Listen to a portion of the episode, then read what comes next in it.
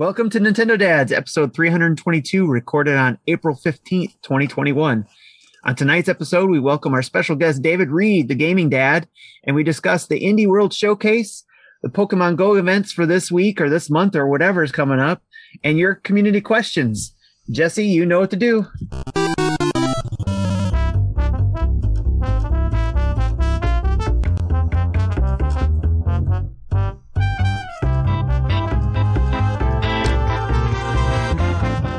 What's up, everybody? It is episode 322 of Nintendo Dads. I am Marty Estes, and we are ready to dive into what has been a pretty interesting news week for Nintendo this week with lots of things uh, to talk about, like Indie World, a brand new Switch that confused a whole heck of a lot of people on what color it is, as well as your questions and what we've been playing. But before we dive into that, uh, we want to welcome our normal well, they're not normal, but they're our regular group of uh, folks here on the show. Tim Off, how you doing tonight, man? I'm doing great. I'm uh, just get as usual getting through the week, uh, doing my work, and looking forward to tonight to talk about the latest games, especially Yeah. one that I'm excited about that I can't wait to talk about tonight. So So yeah, so I watched the Indie World uh, yesterday. I waited, held off, and watched it with my son at home instead of watching it at the office and sneaking it like I normally do. Uh, but uh, my wife watched it with us, and sh like the whole time she was just like playing on her phone. I'm like, "Are you not seeing these incredible games?" And she was like, "Yeah." So I'm glad that I have you guys to talk to tonight. You know, that's that's, I mean, like, I was even like, look at that one. That's one we can play together. You would love that. She was like, yeah. uh." You know, and then she went back to her uh, history or pop culture podcast or whatever it was she's listening. She doesn't listen to us, but she listens to them. So, I, you know, that's, that's a whole nother, you'll have to come whole talk nother about therapy it. session for another day. uh, Jesse Waldack, how you doing tonight? Pretty good. You'll have to talk about it next time Zach's on or something. Yeah, that's right. Yeah, he can be my uh, he can be my uh, discount therapist. Uh, Yeah, we, one of our projects that we've had going on for work, like, went into testing almost two years ago. Went into limited pilot last year. We tried to go put it into production in late January, early February. You know, and it finally went into full production this week, and I am so exhausted. I thought you were going to say. I thought you were going to say, and it failed this week, and I was going to be like, so you've been working on the Johnson and Johnson shot? No, but uh, but no, but uh, the the the soft the develop the software release was successful, and we're we are seeing a lift in our numbers because of it finally, Cool. and now we Uh, finally work work on expanding that. I, I had lunch today with one of my coworkers, and he was like, "Yeah, so my wife and I got that Johnson and Johnson shot the day before they paused it." I was like, you'll, "Yeah, you'll be fine. You'll be fine. It's okay. You grow a third arm, or, or whatever. It, you'll be cool. It'll be it'll be all right. You can grab you know extra things when you're coming in from the grocery store." I don't know. Uh, also joining us on the show this week, a very special guest. We are so excited and honored to have David Reed, gaming dad, with us. How you doing, David? Hey man, I'm doing good, man. I'm so glad to be here, man. This is uh, really exciting for me. Well, man, a great week, man. Just been working really hard, man, trying to you know promote my channel and I do a bunch of other things besides this here, man. The, I, I guess you can call me gaming dad of everything. So I'm, I'm all. I like place.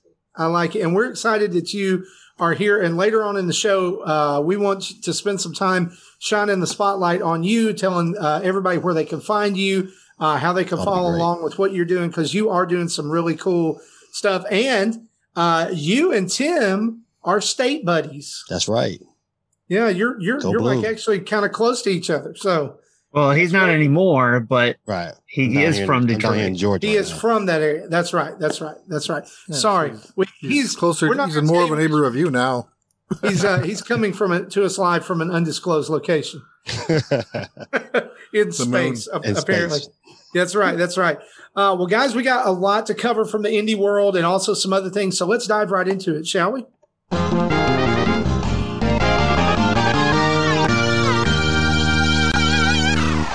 And our news each and every week is brought to us by you find folks over at patreon.com backslash Nintendo Dads. where for as little as a dollar a month, you can jump in and be a part of this awesome community that we are building. Uh, just like 116 people that have already uh, joined in and are helping us out over there, uh, bringing you all the um, weekly shenanigans. Uh, it's really cool. We were just talking right before the show. We were telling David uh, about uh, just kind of how, like, we started as this one show, and through this community, we've been able to branch out to a whole uh, Nintendo Dad's family of podcasts with uh, Dad Crossing and Dad's After Dark and the Dinner Table, and now Retro Logic joining us. Uh, and guys, if you are not listening to those shows as well, you should add them to your podcast feed. Now, I know Dad Crossing and the Dinner Table comes across in its own in our podcast feed, but you need to go and add Retro Logic and Dad's After Dark. They have their own feeds, they have their own things going on over there, and so go check them out. Uh, Dad's After the Dark, After Dark is now coming to you bi-monthly. Uh, is right? Or they Weekly. were coming to you by monthly. Dads After Dark is weekly now. It's weekly now. Yeah. Yeah. They They do their I'm main sorry. show every two weeks, Don- and then they have like a little Yeah. smaller filler show in Betwixt. their off The week. Twixt. Yeah, uh, D- John is gonna he's gonna let me know that I messed that up. uh, if he hasn't, he's probably in my mentions already, and that's okay. Uh, they're every week. Um, Uh, actually, Re- mm, actually, uh, Retro is every week as well, and you can head over to uh, Dan's store, which is also called RetroLogic on eBay, and uh, find some of the the best priced, cleanest, most reliable retro games and gaming Mhm. consoles. I was able to pick up to him my first, very first games I built from him. Uh, not built, uh, excuse me, a beat for the Super Nintendo, which was Yeah. the, you know, Link to the Past and Super Mario World, because I didn't have the original cartridges. I haven't had them in a long time, so I was able to buy them from him. I wish 40 year old Marty sitting on this podcast right now wishes I could go back and slap the ever loving bejesus out of 14 year old Marty who was carrying this giant cardboard box full of NES and Super NES games Oh yeah, yeah, into EB games back in the day so I could trade it in for brand new stuff. yes, I slap him so hard. every every Oh, time. What are you doing? Stop it. Just go back Uh, in time. Every time that thought came right. across the sell a system in some games, time you know, Uh, I traded hold in- on to it. Y'all, I traded in a ton of stuff to get a Game Boy Advance. I'm not going to lie. Yeah. That, I, I had to trade in a lot of stuff in order to buy that next thing too. So it, I mean, Like, it's I just think how that- it works. I think back to what I had, and it's because I was an only child, y'all. So I could just be like, Oh, "Daddy." no, no, David. Look, growing up, I had a Super Nintendo, a Sega Genesis, and a TurboGrafx 16. Oh, even listen, you listen, you was you was He was that kid. He was that I was kid. that kid. I was that kid. yeah, except I didn't have any friends to share it with, or any or any siblings. So that's No- okay. So I just, just no Neo got good at a lot Geos with games. that cost one hundred and fifty dollars per game. Oh, that, yeah, listen, that Neo Geo was crazy. I uh, I actually almost had a Neo Geo, and we won't talk about that. But uh, there's very few systems I have not had. The Neo Geo, I- and Se- Sega I- Saturn are, are some of them. About fifteen years ago, I had the chance to buy a Neo Geo arcade cabinet that had the six slots for like cheap, like damn near zero, like 150 bucks or something like that. I just one didn't have a way to move it, and two didn't have any place to put it because I was still in a a two level duplex at the time. If- And Yeah, I wouldn't do now, and I- now the universe has smiled on you, and you have Baby Pac Man. I do, So and see, and, and a main go. cabinet, but I can Yeah. still emulate those games. so that you still. can you can play Neo Geo on. It's Right, but still- than six slots. I wouldn't have want. I, I don't. Wouldn't ever want to buy an arcade that only has one game. But still, you know, six games and with that's easy, easily exchangeable with cartridges. And in fact, the, the arcade cartridges are cheaper than the home system cartridges just due to volume and and. uh But oh well, that'll never happen again. I'll never see that deal. I'll tell you All one. right. I tell you one thing. I, I thought about buying one of those one up cabinets, but I think I'm gonna pick up one. The, the Killer Instinct one. I'm I'm definitely Oh, picking up. What other games wait, are on that on. one? Do you remember on. that? I, I don't. Hold I don't on, know. you just Honestly, rock, no. you just I, you just rocked my world. They're doing a I killer I just gotta have Instinct Killer cabinet. Instinct. That's all I need. I'm telling you. I I, I spent I'm looking Plenty it up of right money. now. One up killer. plenty of coins on Killer Instinct. Are you saying that you want one, buddy, or they're making one and you're thinking about buying it? the, the, Oh uh, no, it exists. Yeah, it oh, yeah. Exists. Oh yeah, sure does. Oh, it's just oh Killer Instinct. It- I don't uh, care. yeah, I don't care. if it's Right, listen. I, I said the same thing. I, I don't care. I, Actually, that's that's was- coming in the house. it was the release of those arcade one ups uh, that inspired me to bu- bu- bu- to buy and build the full size kit because I don't like this the three quarter size. I feel like I'm hunching over, and I'm not No, no, that no. tall. I'm No, no, only no, no, five four. guys. They have Back up stands for them. It, it does not just have Killer Instinct. It has Killer Instinct 2 and Battletoads. Oh, And- see, Oh, okay. see, right, Yeah, see, there it so is. it's a winner. Bonus games hidden as Easter eggs. Oh, Ooh. see, listen, Yeah, but this is Because win. it's, it's rare. understand, but That's yeah, why. that's an extra hundred dollars. That's that's a lot for. a few Oh, I got, I'm going to have to have this. I'm gonna have listen, I gotta have There's it. Only listen, there's I- only one other one that I want that almost made me jump, and that was the X Men, the X Men arcade game. You know what I'm talking about? yes, oh, Yes. oh yeah. The old beat 'em up. Yep. I, I yeah, I played so much of that back in the day. The one that almost made me jump, but again, it was the same thing with Jesse with the space, was the Star Wars one. I wanted the Star Wars one, Woo. Ooh. but just the space. Well, this Killer Instinct one is sold out, or it's just they've announced it and it has not. It, ha- it, it has not. It, they haven't sold it yet. Well, They just announced it. Put my I'm name. looking on at the all these availability ones. list Yeah. right oh yeah. now. My name is on that list. yeah, it's it's it's been registered. Thank you so much, dude. You are already dropping knowledge on the show that I didn't even know about, uh, and we're not even in the news yet. But uh, again, head over to Patreon.com backslash Nintendo Dads and jump into the community. We would love to have you over there. We are four away from 120. Who's going to be number 120? That would be it'd be awesome. Uh, we'll we'll shout you out on the show. In Marty, fact, I, I have to interrupt. I'm sorry. There's No, a sit ahead. down. There's a sit down version of the Star Wars limited edition seated arcade game. There's a sit down version of it. See, Look, I'm gonna, call me when they get the Luigi's Mansion sit down. Call me. oh, you know Have what? you played Look, that? Yeah, listen, Y'all they, they have it. They have it down here in uh, in Georgia.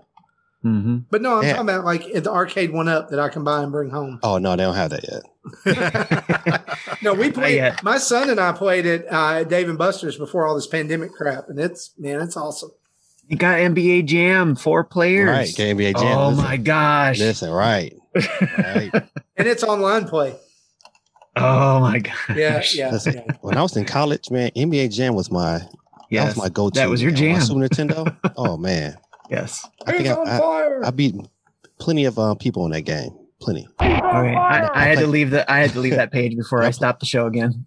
yeah, all right. I was Uh, a let's- Pistons fan, you know. yes, Played of by Isaiah course. and Bill You gotta, you gotta. If you're playing the original NBA Jam, you got to pick the Bulls every time. Uh, no, Jordan no, and sir, Pippen? no. Bill Laimbeer, Isaiah Thomas. That's it. Yep. We just shoot threes. All, we need a dunk. We need Bad to boys. shoot threes. All Bad day. boy.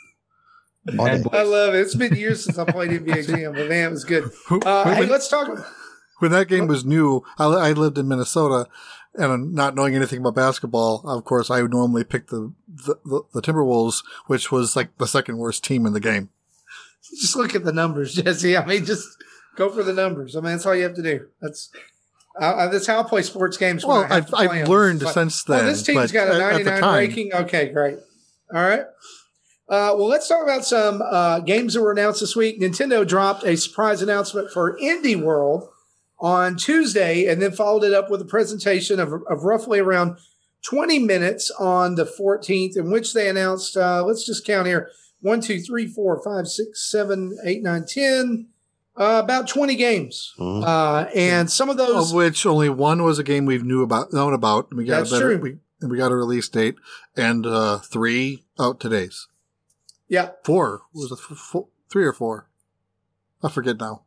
well, anyway, yeah, three three out today's, uh, as well as some demos available as well. Uh, and so I just, you know, David, how we do this when when Nintendo, what we've typically done in the last little bit is that we don't just kind of go in and drill down and and break into every game, right? Because people can watch this on their own. Most people that are are listening to the show or watching on YouTube or Twitch right now, they've probably uh, watched this on their own already. But we just kind of talk about our highlights Oh yeah. uh, and what stuck out for us. And so, uh, just for the sake of time and because there's four of us tonight, I'm going to say this top three games that stuck out to you in this presentation. All right. Top three. Whether it was whether it was something that they spent and lingered a little bit on, or in the montage at the end. Uh, okay, listen. I'm gonna start with the montage at the end. Okay.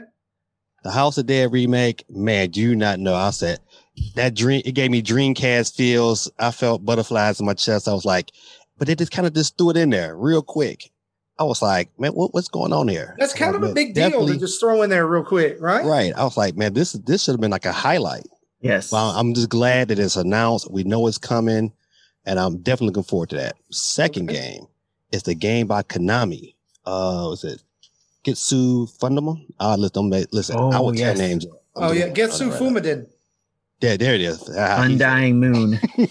but yes, that game right there, I said, oh man, I'm sad it's coming out next year, but I'm definitely looking forward to it. But I, I heard it's coming out on PC. Looks Like beautiful. Looks beautiful. It kind of Oh. reminded me of the the same art style that's been used lately on uh, Ghosts and Goblins Resurrection. Yeah, Is exactly. It gave me that same kind of vibe. I just, you know, I, I just like those kind of games. But now, And, um, did you know that that game is a sequel? no, The original Getsu Fuma Den came out on the NES. Wow. and Wow. it is it is credited they a lot of people credit it as the inspiration for teenage the original teenage mutant ninja turtles game on the nes and castlevania 2 for being like the the metro you know like kind of the back and forth you know maze like type type thing and so uh, this this one is is going to be more roguelike and is going to be you know a little like variant when you when you play it but yeah it's it originally came out in 1987 So my my Wow. first thought was, why is Konami in an indie showcase? So I'm looking. I looked it up. yeah, They're yeah. they're flagged as the publisher, but the developer isn't shown. So Hmm. depends on who's who developed. So by that uh, by that thing, can Nintendo publish an indie game and be in the indie develop in, in the indie world? well, there's yeah, I think they did before. there's a there's a question that gonna I think will let us will let, let later on in the show that'll let us drill into that Okay. question. We'll, Okay. we'll touch that later. All right. Uh, sorry, David, I interrupt you. What, what's your third one there? my, my third game is um you gotta give me two, man. You gotta give me two. I will. I will because Aztech you are a great one. guest. Two two more. All right, Aztech was a good one, man. But to me, my favorite of the show, man, was TMT, man. When they announced Teenage Mutant Ninja Turtles, I was like, yes. I like you kind of knew it was kind of coming, but when that trailer dropped and they gave us some more gameplay, I was like, all right, I'm ready. Come come take my money. Just go ahead and get it now. Where, where can I pre-order? Were, me were go ahead you and get it hoping ready. for an out today? Huh? Oh, listen. hoping out today? Like I was saying at the end, it's like Teenage Mutant Ninja Turtles is out today. Oh. You know what? But I really hope they they have a physical version. I hope limited runs. or Somebody that's that's one of them games you just gotta have. Like I I, I just my fact my um, copy of um, Scott Pilgrim is coming in the mail, and I got that off limited runs. I Same here. So definitely good. this is so Scott so Pilgrim's good, man. So so good. Um, I definitely want think a that uh, version of the this this game being uh, uh, correct me if I'm wrong is the do, do, Do Dotimsu or, or Dometsu or whoever it is that did Streets of Rage 4 Yep. is involved with this. And I think that that means this game is in good hands. Yep. I agree. I agree. All right. So Teenage Mutant Ninja Turtles. And what's the last one? Yeah, I, I get uh, Aztech. Aztech. Oh. Aztech. Yeah, yeah. I, I want to. I actually want to talk about that one for a minute because I really thought this. Why would like I, the first thought I had looking at it, like especially there was a shot in the trailer where the the the protagonist was fighting uh the, this boss and it fell over, and it was all like all dark and but like just I was looking at it, I was like, this is an indie game. Yeah. And I don't yeah. mean that as disrespectful to indie games, but I was thinking like this thing looks like AAA. I mean, you Yeah, know, it had looking- It looked impressive. It looked very polished. I I think that one's like for me, Aztech was the dark horse of the entire presentation because I think there'll be people who they'll they'll like they'll see it now and they'll go okay okay, but then they'll sleep on it when it comes out Mhm. because that's going to be one that's I, I this happens all the time. It's probably going to get sandwiched between a bunch of big releases, and it's it's gonna and then people are going to be like, oh, Aztech, why didn't it sell better? Well, it came out around Came You out the day before Zelda. right, right. came, came out the same day Mario Golf did, or or whatever. Oh, yeah. oh, oh, man. Cannot wait for Mario Golf. Sorry. All right, all right. Uh, so uh, Tim, what about you? Top three from the from the indie world. Uh, so it, a lot of I think I'm going to try to say something different because a lot of those are the same. I'll say I'm not going to include Fez because so that maybe was- maybe what stuck out for you, or three Yeah. games that stuck out for you. so I'll say Fez because I've been wanting that one to come for a long time to the Switch because to me it's been stuck for me on the Vita. I know there's probably other Been places stuck you can on the 360 for me. Yeah. So uh, I was I was really happy that the that my guess from the day before that I that I said I hope Fez was coming did come true. So I was really happy to see that. Uh, also with the House of Dead 2 uh, remake, uh, I'm really excited because my son and I have been really getting him more and more involved with games together. So that one, he's been having a lot of fun with zombie games. He's actually been going through the, uh, um, the, oh, shoot, the Telltale games, uh, Walking Dead series. Uh, you remember those games? Those the the Walking oh, yeah, Dead the uh, Telltale Oh, yeah, games. Telltale on- on my games, yeah.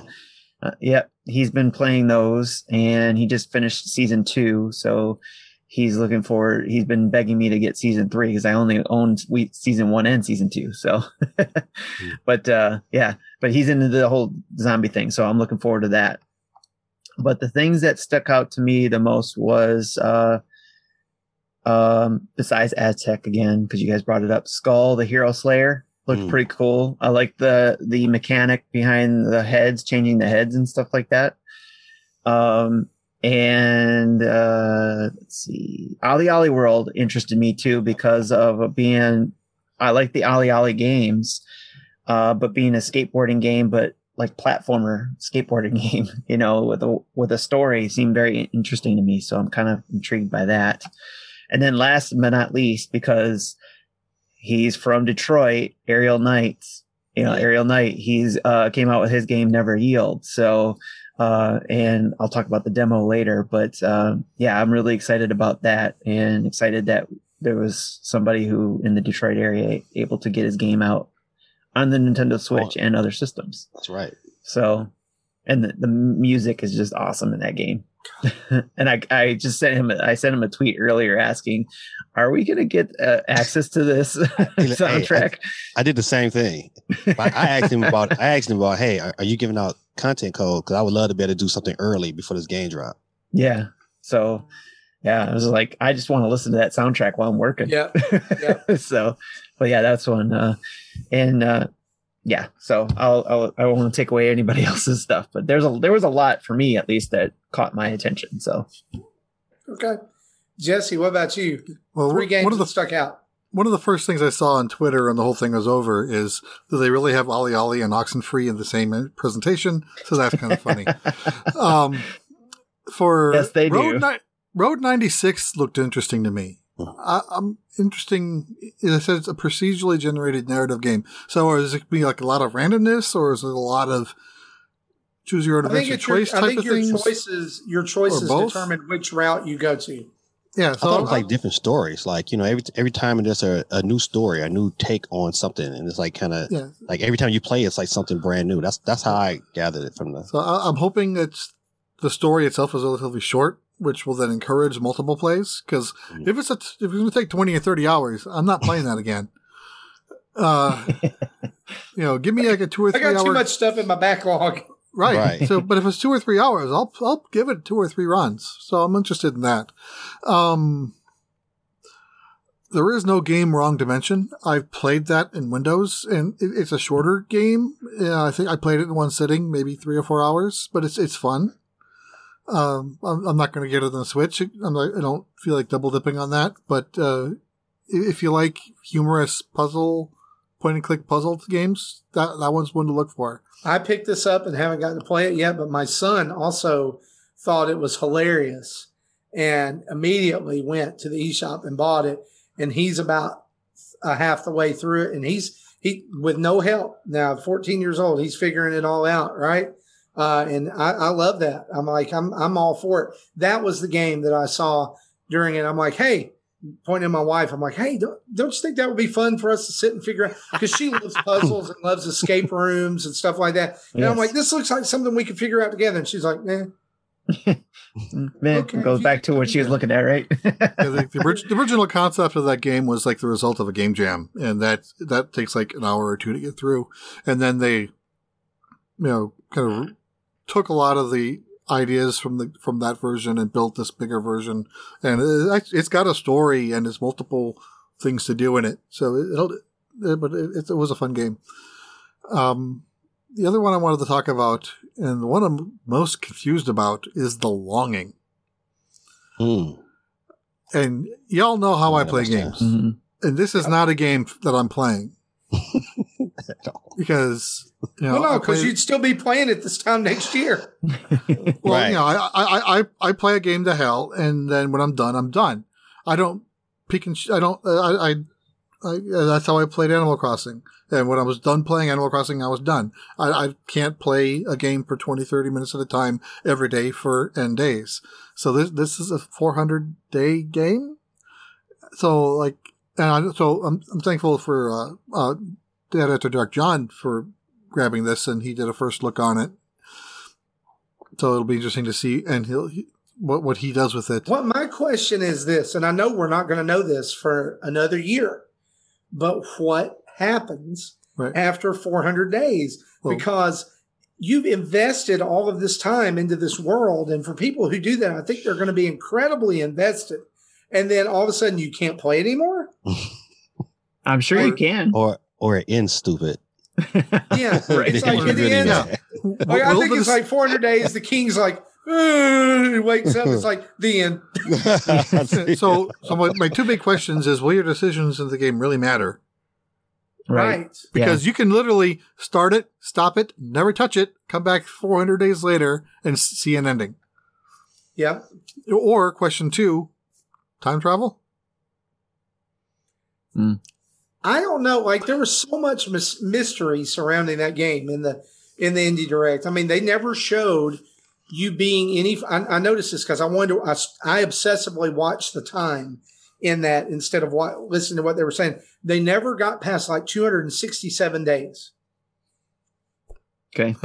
and they and they did show a scene where there was like a door that shows up at a certain time on a certain day. Uh, and then it goes away, and the character was like, "I wonder if it'll come back again." So Yeah. who knows? There could be some time trickery and I- all I, that. I remember. It reminds me of New Leaf. The day one, you plant a tree, which is Yep. supposed to take 300 days to to sprout. I never went back to see what happened after day 300. It's in your town's laying over on its side. Right. Everything's on fire. The roaches have taken over.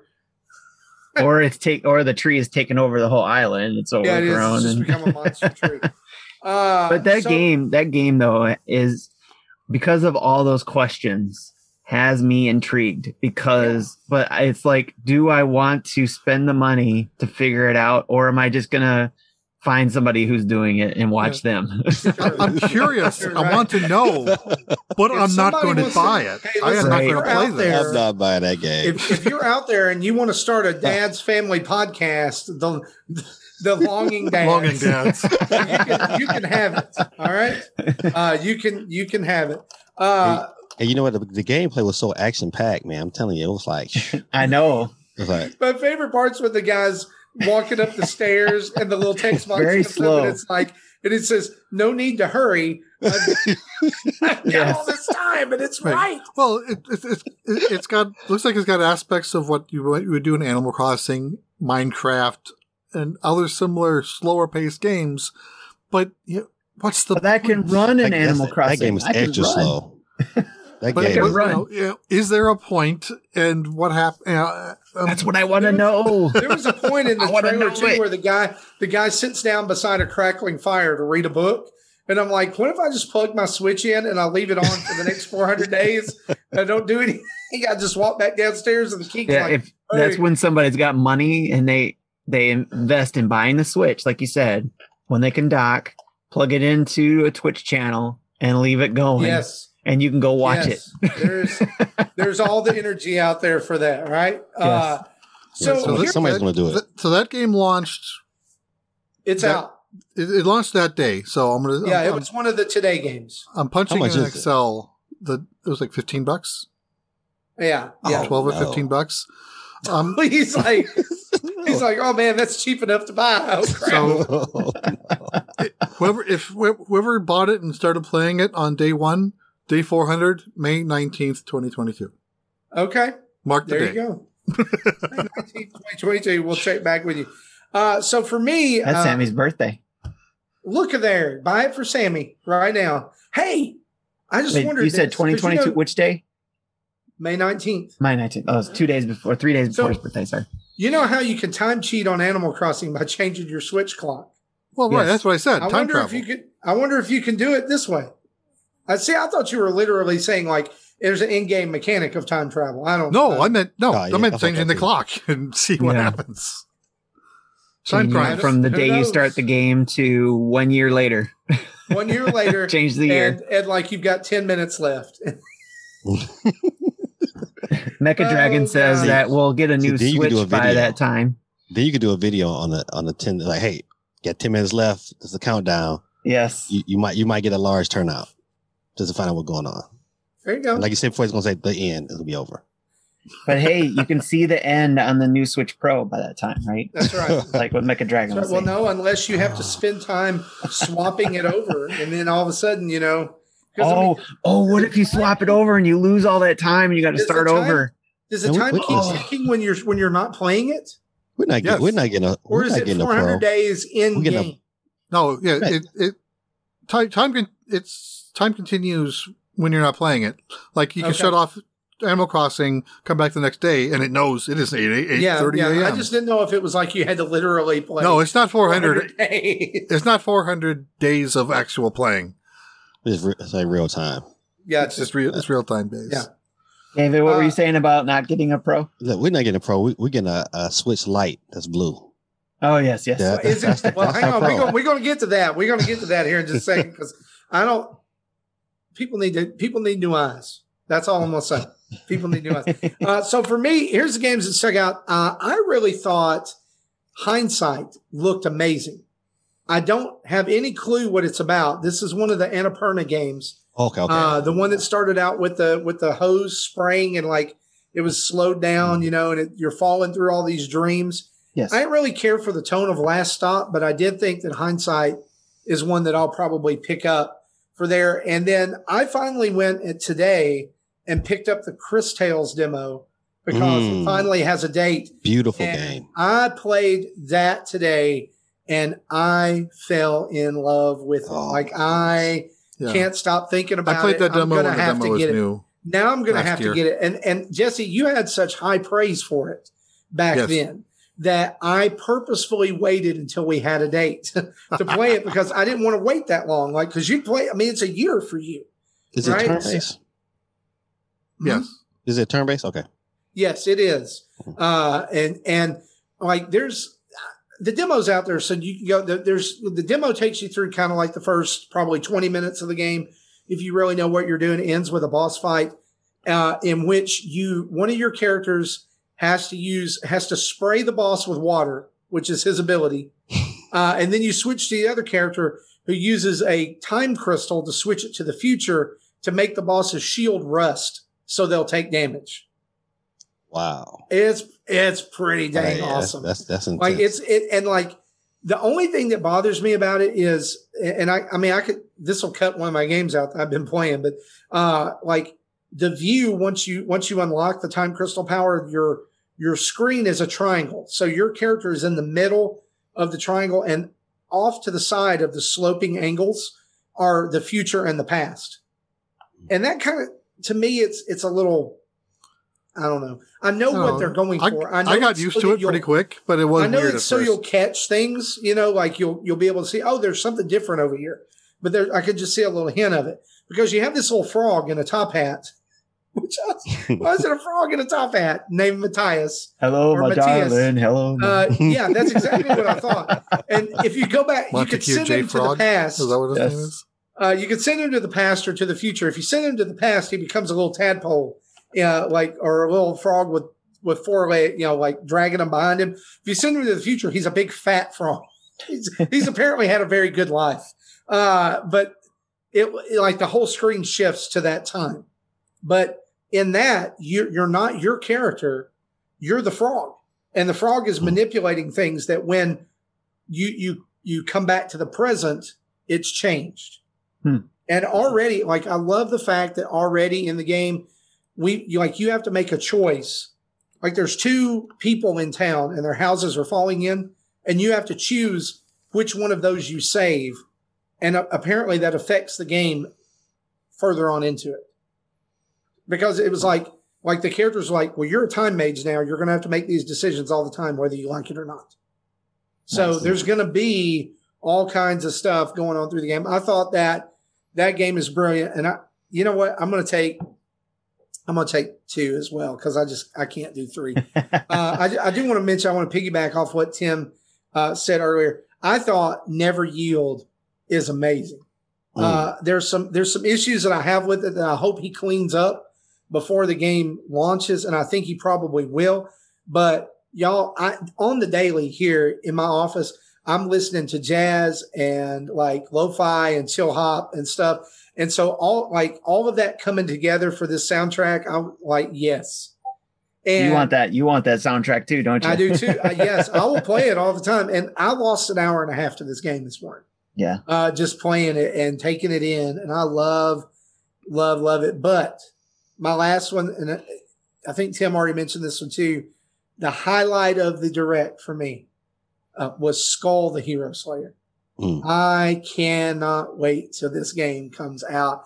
It looks so amazing. It, It, reminded like me you're up your alley there. it reminded me so much of um, there's an old Sega Genesis game called Dynam uh, Decap Attack. I think it, no, no, not Decap Attack, Dynamite Headdy, where you had to switch different heads around to get through the stages. Or you could have one head that you could throw and it was a bomb and it would explode, or you had a boomerang head, or you had things like this. It was an old platformer, and this looks just 90 different heads to swap through. Right. It's roguelike, which, yes, right up my alley. That's alley. Marty. uh, like I, but but overall, I would say this. I think that this, as as we kind of wrap up here, I think this was one of the best indie worlds that Nintendo has ever put out.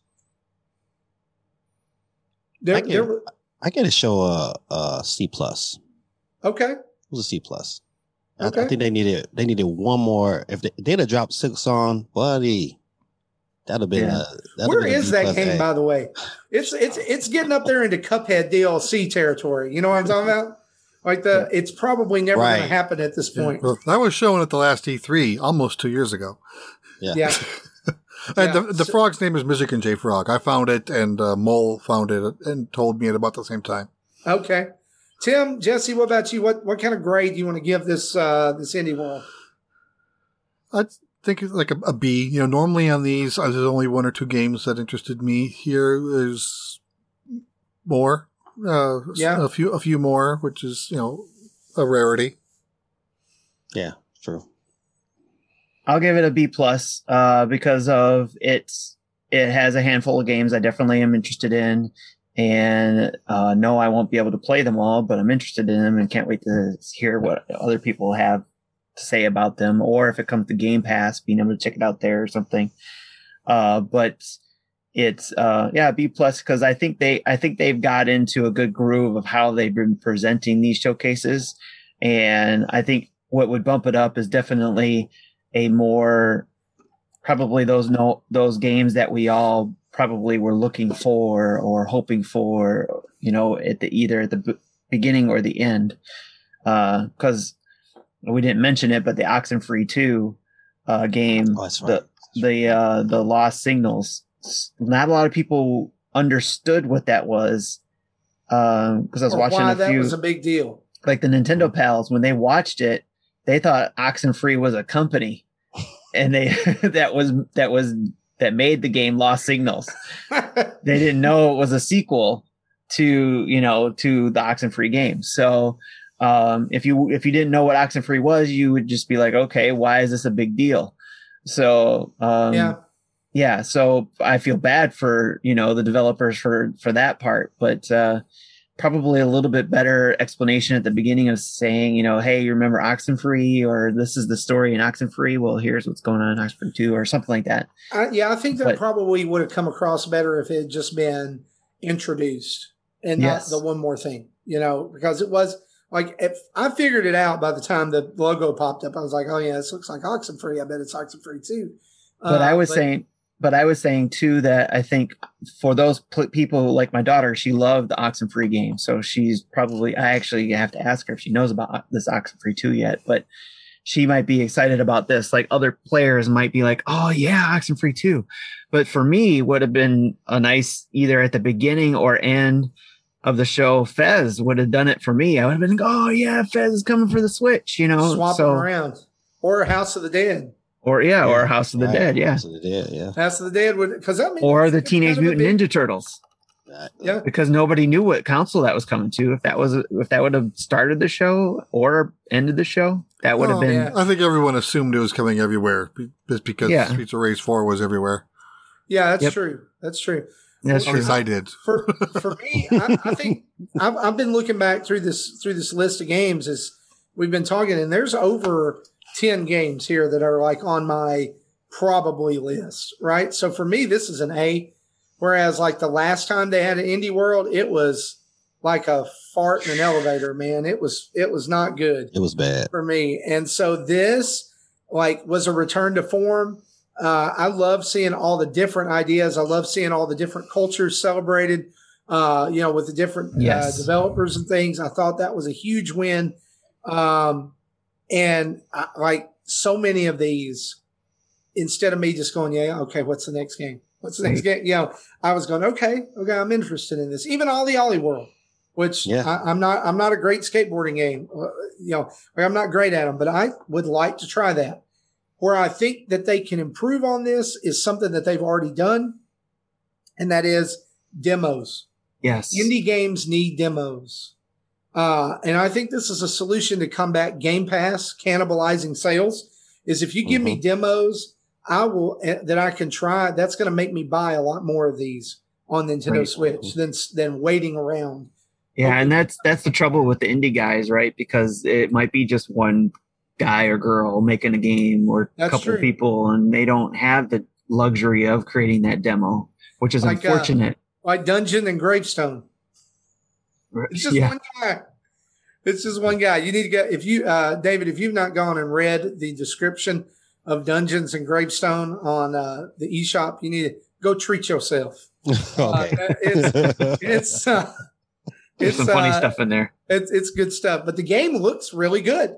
Uh, it looks like it's going to be one of the hardest games ever. But I mean, it just looks really good. Anyway, that's uh, that's all about the indie uh, direct. Also, I want to reference something that David's already kind of brought up, and that is Nintendo surprise dropped a brand new model of the Nintendo Switch Lite this week.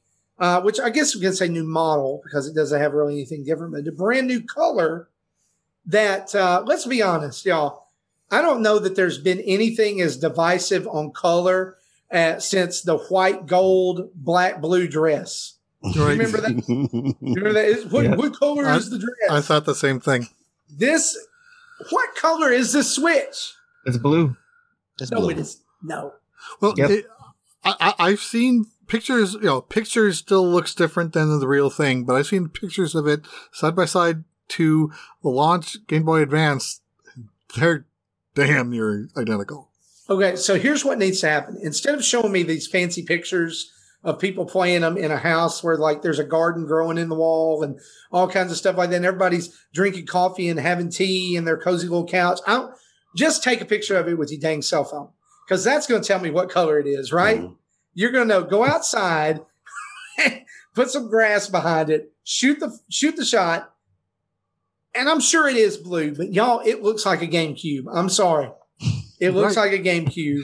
It's not purple. It's blue. It's- Are you sure? That, that bad boy's blue. I'm positive. Yes. No. They, they, they show some pictures like like the GameCube and the Switch right next to each other. It is it's blue. I'm looking at it right now, y'all. and Blurple. It's not blue. It's it's purple. Blurple. Purple. It's purple. It's blurple. That's what it is. That's what we're gonna call it. It's Nintendo Switch blurple. Lite blurple. Uh, Yes. But but can I can I just be real? Can I just be real honest with you guys? This made me want to buy another Nintendo Switch Lite. Listen, it did. I think- I think if it was the GameCube color or even the Game Boy Advance color, if and they would have come out and said, "Hey, this is the GameCube blue or GameCube purple or GBA purple," then that would have sold Game Busters. Game Busters. But You if know, you did that, just to if you it. did that, then all the people like, oh, Game Boy Advance games are coming to Nintendo Yeah. Switch Online. There- There'll be a lot of talk about that. coming- But they called it. it blue. They called it blue. It's a blue did call switch blue. light. It is not purple. In, in the show notes, I even put blue in quotes. yes, Yeah, it's it's blurple. That's what we're going to settle on. It's blurple. purple it And, works for uh, me. Somebody needs to buy me one of these. It drops uh, May 21st, which is the same day that Miitopia comes out for Nintendo Switch as well. So you can go pick up Miitopia and pick you up a brand new Nintendo Switch Lite along with it. Oh uh, wait, or- I'm sorry. Uh, or you- Dragon corrected me on the color. It was indigo. Indigo. Well, you Indigo. know, indigo. Well, hang on. Let me let me bring up the definition of indigo. But Nintendo didn't call you- it indigo either, so they called No. it blue. They call it blue. Well, it's indigo, which means it's a it's a cross between blue and purple. So It's it's blurple. blurple. Purple. It's blurple. It's All right. purple. But yeah. did you know that? Did you know the system is coming out on May seventh in Europe? Really? Coming I out did May not know I did not know that. Yeah, I don't know why it's coming out early like that, but it's coming out Hmm. May seventh in Europe. Gary Gray's going to get the hookup before we do. Yes. Yeah, Gary Gary needs to buy one and tell us what color it is because he's he's already been on the Twitter saying he said this today. He tweeted a picture of it, no joke, and he said maybe I should buy a Nintendo Switch Lite. Yeah. Because of the color. So Look, I've you, got the gray model. I will trade anybody if they want to buy the blue one and want the gray. I'll trade you. I tell you, this, right. man, if you if you you don't have a Switch right now, I would pick up a Switch Lite, and then when the Pro come out, Switch. then I'll trade it again. Yes. Because to me, it's like you know what? If you don't have a Switch by now, I don't know. First of all, where you been at? It's, it's funny. It's funny to see people come up here and like, man, do you know it's this Nintendo got this system that you can just you can put in the dock and call it TV? I think, yeah, it's been out about four years. I'd be like, huh? I've been playing Yeah, it since years. 2017. yes. yeah. Uh, you know, they're still sold out around here. Like they'll get a shipment in, and as soon as they as soon as they put it on shelves, it's gone. And uh, Furukawa, the president of Nintendo, even said today uh, that uh, sh- shortages of the Switch could last through this year due to a semiconductor shortage. Mm. So Everybody's feeling it. yeah, Even like- the automobile companies are feeling it. Yeah, yeah. I, you know what's funny because we were driving to the store tonight after we dropped my daughter off at dance, and I like we passed a car dealership that we had been at Mhm. and looked at before, and I looked over at my wife and I said, "They ain't got no cars. You know, cars, yeah. Where where are the cars?" And and you know what it is? Everybody they they low production, and everybody's getting that stimmy right, and they're going out and like, "Hey, let's get a new car." We're going to Disney on the stimmy, so we can't car. Uh, we're going to stimulate the economy. It's just going to be in November. Play the long game. uh, let's talk about some games that got some release dates and some new things this week. Uh, I talked about this on the show a few weeks ago, but the Blizzard Arcade Collection is out, and it is fantastic. This game uh, released on February 19th. It has uh, Rock and Roll Racing, it has Blackthorne, and uh, the Lost Vikings. And this week, two games were added to it at no additional cost. So they pushed an update on April 13th to add the Lost Vikings and RPM Racing. And if you're a fan of Blizzard back in the non Warcraft days uh, and StarCraft days with these games, uh, y'all, this is an incredible collection. I wish that uh, other companies would pay attention to what Blizzard has done here with this, because you you you boot this collection up and you get on all these games you get multiple system versions. So like for Rock and Roll Racing, you get the Super Nintendo version, the Sega Genesis version, and then they mold them together into the definitive definitive edition. Uh, so like that has it all. They Blackthorne they gave you the the 16-bit version and the Sega 32X version, uh, and Lost Vikings has this definitive edition too, and now two new games. Uh, and I think this this is I think it's only twenty dollars, or maybe twenty five on on on the eShop. It's a check it. crazy value, and it's got a really cool museum mode as well. Uh, if you've 20. liked any of these games, it's twenty. Yeah. Yeah. It's so an I, I- insane value. when this when this news hit, I checked the the eShop web web page to see how they're describing it. Is it three games plus two new ones? I'm like, nope. You, it says five games. So so it's yeah it's, it's it's not like you're buying free DLC. It's just part of the patch. yeah, so they just patched them out. I guess they weren't ready uh, when BlizzCon happened. That would be my, that would be the only thing I can think of why these came later. Uh, also coming out really soon, and I'm I'm hyped for this one. Uh, Shantae is coming to Nintendo Switch. This is the original uh, release for Game Boy Color uh, and the uh, version that was optimized for Game Boy Advance as well. Uh, it comes out on April 22nd. Now you've already mentioned limited run games, David. Mhm. Uh, they're doing a physical version of this as well. Uh, I'm still waiting. I'm, I'm I'm wondering if if this is releasing digitally, if limited runs ready to ship soon. I'm hoping. Yeah, yeah. So uh, Jesse put this in our notes here that this means that all the Shantae games throughout the entire series will now be playable on Nintendo Switch starting from April 22nd. If you're like me and you Wow. just joined in uh, at Half Genie Hero and you were confused as crap about what was going on, but you love the game, then you can dig dig back into the archives now. And this, I think it's only ten dollars. So That's pretty cool. value. Pretty cool. David, you have you played any of the Shantae games? I played it on the on the original Game Boy Color back in the day. Um, I Oh, haven't played okay. it since. Yeah, yeah. That was, my. I love. You know what? To be honest, that, that was a great system. People underestimate that Game Boy Color. People sleep on the Game Boy Right. Color. I just wish I had a black light. You know, I was doing this all the time. hmm was Yeah. a great system. I remember getting that for Christmas and not even knowing it was coming out. Like I was somehow out of the loop. And my parents bought me one, and they the game that they bought for me was Wario versus Bomberman. Oh man, God, that's That's Never heard such a it's such a fun game. A It's game. it's Bomberman, but you can be Wario, and it has like crazy power ups and and stuff. It's it's bizarre, but it's so niche. I don't know that you know. Yeah. Anyway, it was it was a lot of fun back then. Uh, also coming out, Picross S6. Jesse, are you ready for another Picross game? Always. I just fin- I, I- I finally finished Miku earlier this week. That that was like 55 hours. Dude, David, you shaking your head over there, but listen, that Jesse is a Picross fiend, and if it if it has to do with Picross or puzzle, pick a picks, uh, that thing, he's in it, and he and and like it would come out, and then like the next show, he's like, yeah, I'm done, Uh, he's the Picross master. and that like I really believe that the reason they keep making these games is for you and Per Schneider. yeah. but I'm about to say yeah. That's- that's all we need. try to say. Yeah, It's like you're gonna you're gonna be in a nursing home somewhere someday, and Jesse's gonna be like Picross S twenty five. I'm waiting for them to come out with a Picross versus game, and then we get uh, Jesse and Pear to you know fight. You know. I would love that.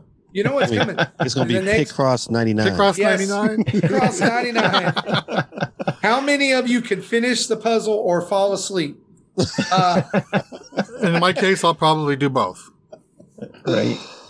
do you? Can, can I ask something, Jesse? You like? Let's just be honest. We're all we're all dads. We're all you know whatever. Do y'all just sometimes just fall asleep playing a game? Oh man, all the time. I did last Yeah. Now- now, and and I, I've mentioned this before playing Picross. In fact, while I was, I think it was uh, S4, I was recording uh, some of the, me doing the larger puzzles.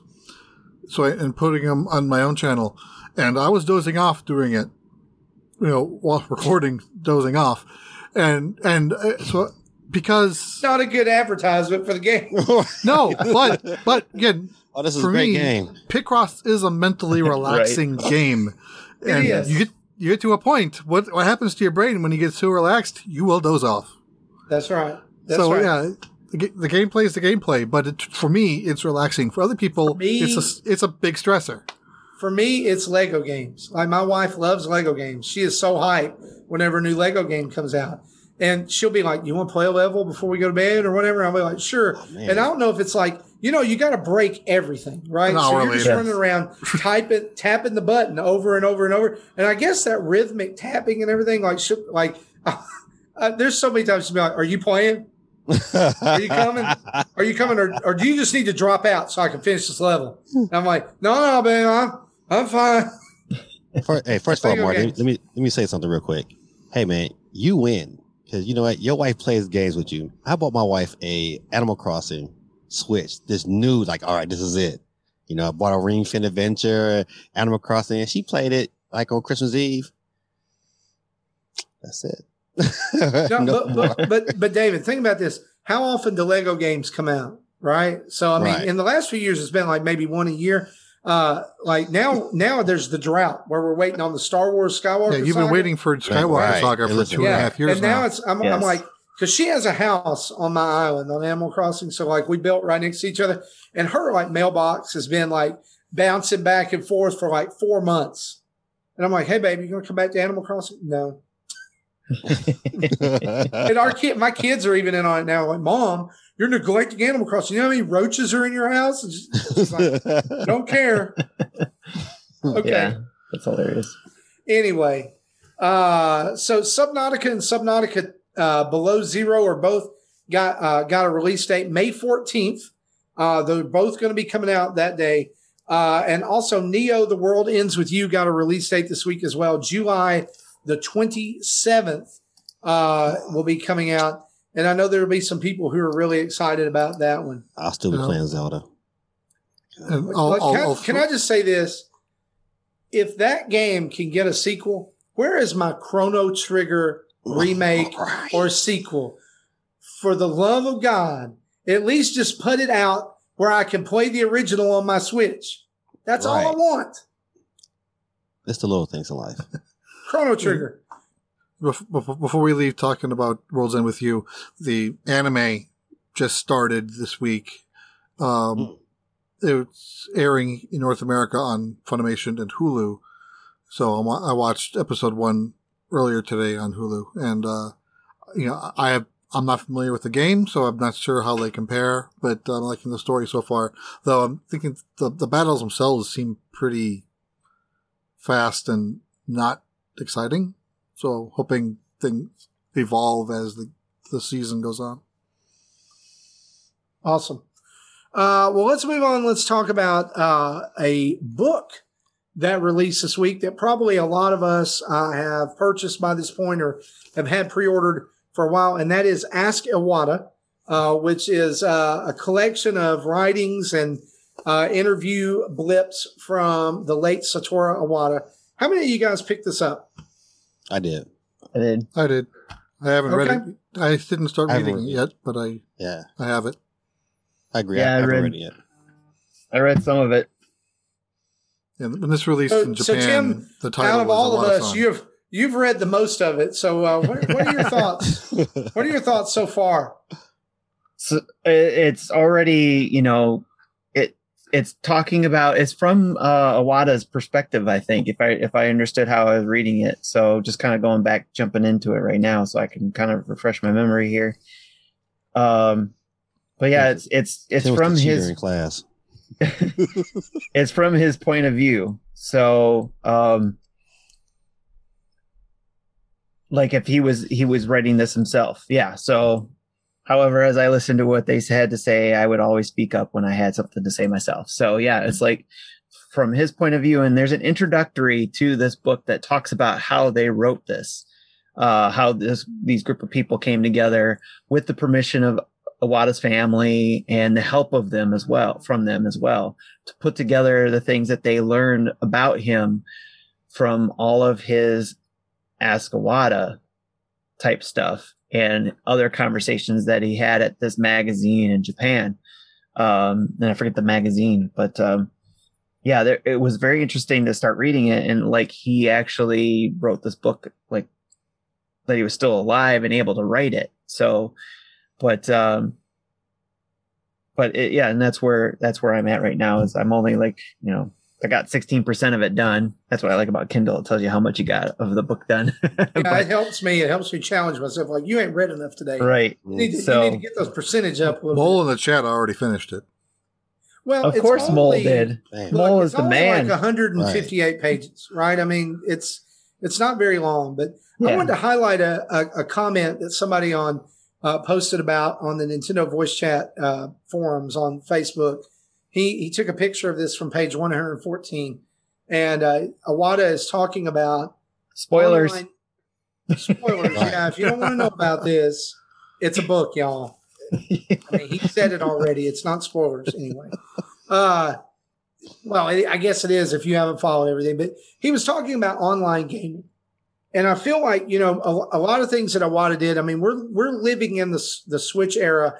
I feel like I feel his fingerprints over everything that Nintendo's doing right now. right? Like he, this is the system that Iwata imagined. This is what he wanted. He, he knew Nintendo was headed in this direction after the Wii U. Uh, and I feel like a lot of his thinking influenced them. And I feel like this quote, more than anything, kind of sums up Nintendo's thinking on online gaming. Listen to this. Very interesting. He says, In my view, the online games of the world are unfairly biased toward the strong. It takes the bad luck of a hundred or a thousand players to make a single player happy. Of course, I don't mean to dismiss these platforms wholesale as, but as long as they retain this element, things will never expand beyond a certain level. As fun as it might look from the outside, most people will drag their heels at the entrance. There has to be another way. I've spent so many years trying to figure out how to make these online games a place where parents can feel comfortable encouraging their kids to play and how to create a world where harassment is not an issue. That's the main reason why I don't play online games because I agree Yeah. with that statement. It, it is Yep, totally. a, ga- a system for the strong. Uh, more, moreover, what I've heard about this book, and I, I've got to purchase it. I, I didn't pre-order it, but I like Shame. I know shame. Right? I mean, you know why I didn't pre-order it because I don't read. I just it's a bad habit. Neither do know. I. I just collect books. I have like yeah, I collect. 50 I've got, books I've got behind me. bookcases all around Hey, me, and they're filled Hey, my, with my last name books is and Reed. toys. Yeah. But one of, Yes, one of the it things Do I've you use that heard, statement? For, do you use that with your kids? all the time. I just get teased all the time. I'm like, David, go read a book. I'm like, oh, you little varmint. yes. one of the things I've heard about this book over and over is, uh, like everybody has that's read it walked away saying, this guy just generally wanted people to be happy. Like he dedicated his life to making people happy. Yeah. And that's like to me, that's awesome. And uh, he also uh, it, this this poster he posted this. He says in this book, Iwata also talks about his management style. And I stopped as I'm reading and went, "Why in the world would bosses not want to lead like this guy?" And and you know Because they don't. they can't buy three yachts a year that way. right. That's No. right. I mean, And people don't understand the, the importance of service. oh my gosh. Yeah. Oh You my know, they don't understand the, purpose, the, pers- the importance of service. And yeah, I think Iwata understood that, you know what, to, to be truly happy, you have to go out and be willing to give yourself to other people. And that's what he did. He, he pretty much just gave himself to the whole industry.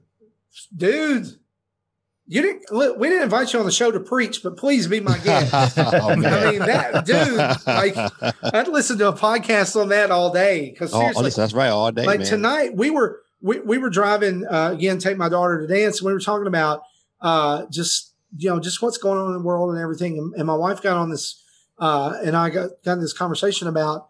And this is totally a, a, a chase rabbit here, by the way. So this is just extra for you on the podcast. But we were talking about uh, personal, uh, you know, that everybody has, we like that we have uh, in, in our country, we have, um, you know, we have this freedom to, to be able to do whatever we want. Like we, like we're the land of the free and the, and the home of the brave, right? So we have this, and everybody wants their personal freedom. Like you can't tell me what to do. You can't, Mm. but in that, yes, we're free, but we also have a personal responsibility to each and every uh, to every other person that we come in, in contact with. Like I have a personal responsibility to uh, to my kids. I have a personal responsibility to you. I have a personal responsibility to our listeners. I have a resp- personal responsibility to the people I serve here at my church. That's right. Uh, like I've got, and so I like sometimes to live into that personal responsibility means that I have to temper my personal freedom,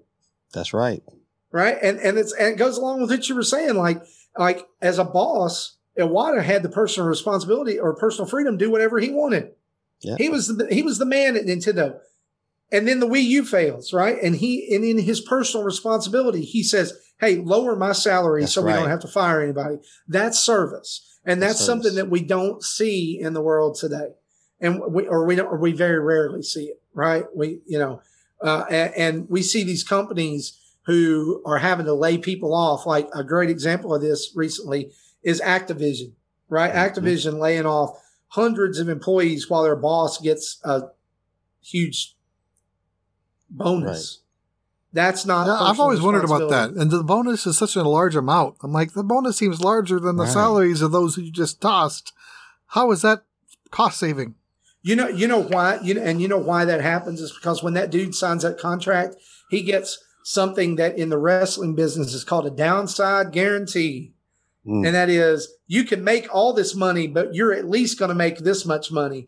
And then if you do good, we're going to give you this bonus and it's going to be a percentage of this. So he's getting his percentage. Hmm. And whether whether it's right or wrong, right? Uh, and that y'all, I didn't mean to get into all that, but seriously, Anyway, you, you lit a fire under me. Right. Just yeah, a so again. I, I, I haven't This started reading it. I haven't started reading the book yet, but the back cover has like my favorite quote that I that I know. yes. On my business card, I am a corporate president. In my mind, I am a game developer, but in my heart, I am a ga- I am a gamer. That's right. all because he understood, right? He understood that who he was serving because he Mhm. was one of them. And I've always looked up to him just because, you know, normally if you're in a, if you're a CEO in the company, you never were in the grunt work. You never were never in the trenches. You you, you You- wasn't making videos. You you went to school to learn how to run businesses. You never did th- anything but run the business. But he started out as a developer at HAL. Yeah, since since uh, Reggie and uh, Iwata left, how many times you seen uh, Doug Bowser and Shuntaro Furukawa in a in a video? That's right. And you Come won't on. either. I mean, just call it what it is. How many times Yeah. you seen them? Hmm. It's we, we're gonna pass it off to to well now because of COVID. It's like it's some disembodied voice. it's right. Well, even, even like the, the the amiibo reveal when Reggie and Iwata did like a real fight, real fight in quotes. yes. You know, obviously you could tell that they weren't in the same studio when they recorded their parts, no. but still, it was edited well and it was but fun. they did it. But they did, they it, did it. and it was awesome. And you know, I mean, what's the only other company that we see kind of doing that right now is Apple, right? Yeah. I mean, you'll see Tim Cook, but even you you don't even see much of Tim Cook anymore when they do presentations. You see all these other guys. yeah, he, that he'll, the heads of things. he'll, he'll Because Tim it. Cook's not Steve Jobs. Right. Yeah, Tim Cook will bookend the presentation and then other people will be talking He'll- in the middle. He look, he'll just come out to be like him. We think you're really going to love it. Uh, you know, everything. We think you're really going to love all this. And We here's made all, the all the money do. last year. And We here's the love it. pricing. Now you're going to love Yeah. this. here's all the numbers. Now we really we really hope you'll go out and spend more money with us. Bye. uh yeah, so A- Ask What is out right now. You can purchase this on Amazon. There is a digital version. I think Tim, you looked it up earlier. It's 12 bucks. Uh, and so again, 158, 153 page book. I can't remember which. It's a simple read, but a great way to honor the memory of one of the most beloved figures in video gaming. I don't think there's any question uh, that we can say he's he, that the the amount of honor and respect that people show toward uh, Satoru Iwata is is incredible, and this little collection of his wisdom is is going to be priceless. Uh, I'm going to bu- go buy one tonight. I'm going to rectify that uh, that wrong Shame. shame. That oversight. I know, shame, shame, shame. Uh, Jesse, uh, I know that we're not in events yet, but this next uh, home, this next news topic is a softball for you to uh, hit and lead us straight into events uh, as well. So tell us what's going on with Pokemon Home. Okay, so the, as part of news, Pokemon Home is going to get a June update that will discontinue support for older mobile OS versions and devices. So Hmm. you have to have at least Android 6 and iOS 12 to uh, continue using Home. And, and in comparison, the latest versions are Android 11 and iOS 14. I think I saw a stat saying like 90% of Apple devices that are iOS 14 capable are using iOS 14. So this is mo- more a case of hardware deprecation than uh, anything else. But uh, they didn't specify any Android devices, but uh, they did say that iPhone 5s and 6 will will have end of support. So my second device is an iPhone 7, so I'm good for a while. okay, and uh, this will then lead us into events.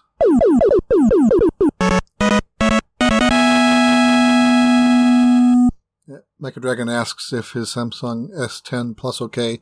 Again, I presume nothing was saying said about de- Android devices themselves. Yeah, you have to say what the Android it- OS you have. It depends on what version of Android OS you have. You'll have to look at that. And uh, if you don't have at least six, you you can probably upgrade it, update it. right. Okay. Uh, there's a few Pokemon Go events. The first one is Friendship Day, April 24th from 11 a.m. to 2 p.m. local times. Various grass type Pokemon will be appearing more often in the wild. There'll be a Friendship Day collection challenge that if those who complete it before the end of the event can earn 100,000 XP. There'll be additional hourly global challenges to earn 20,000 XP each if completed.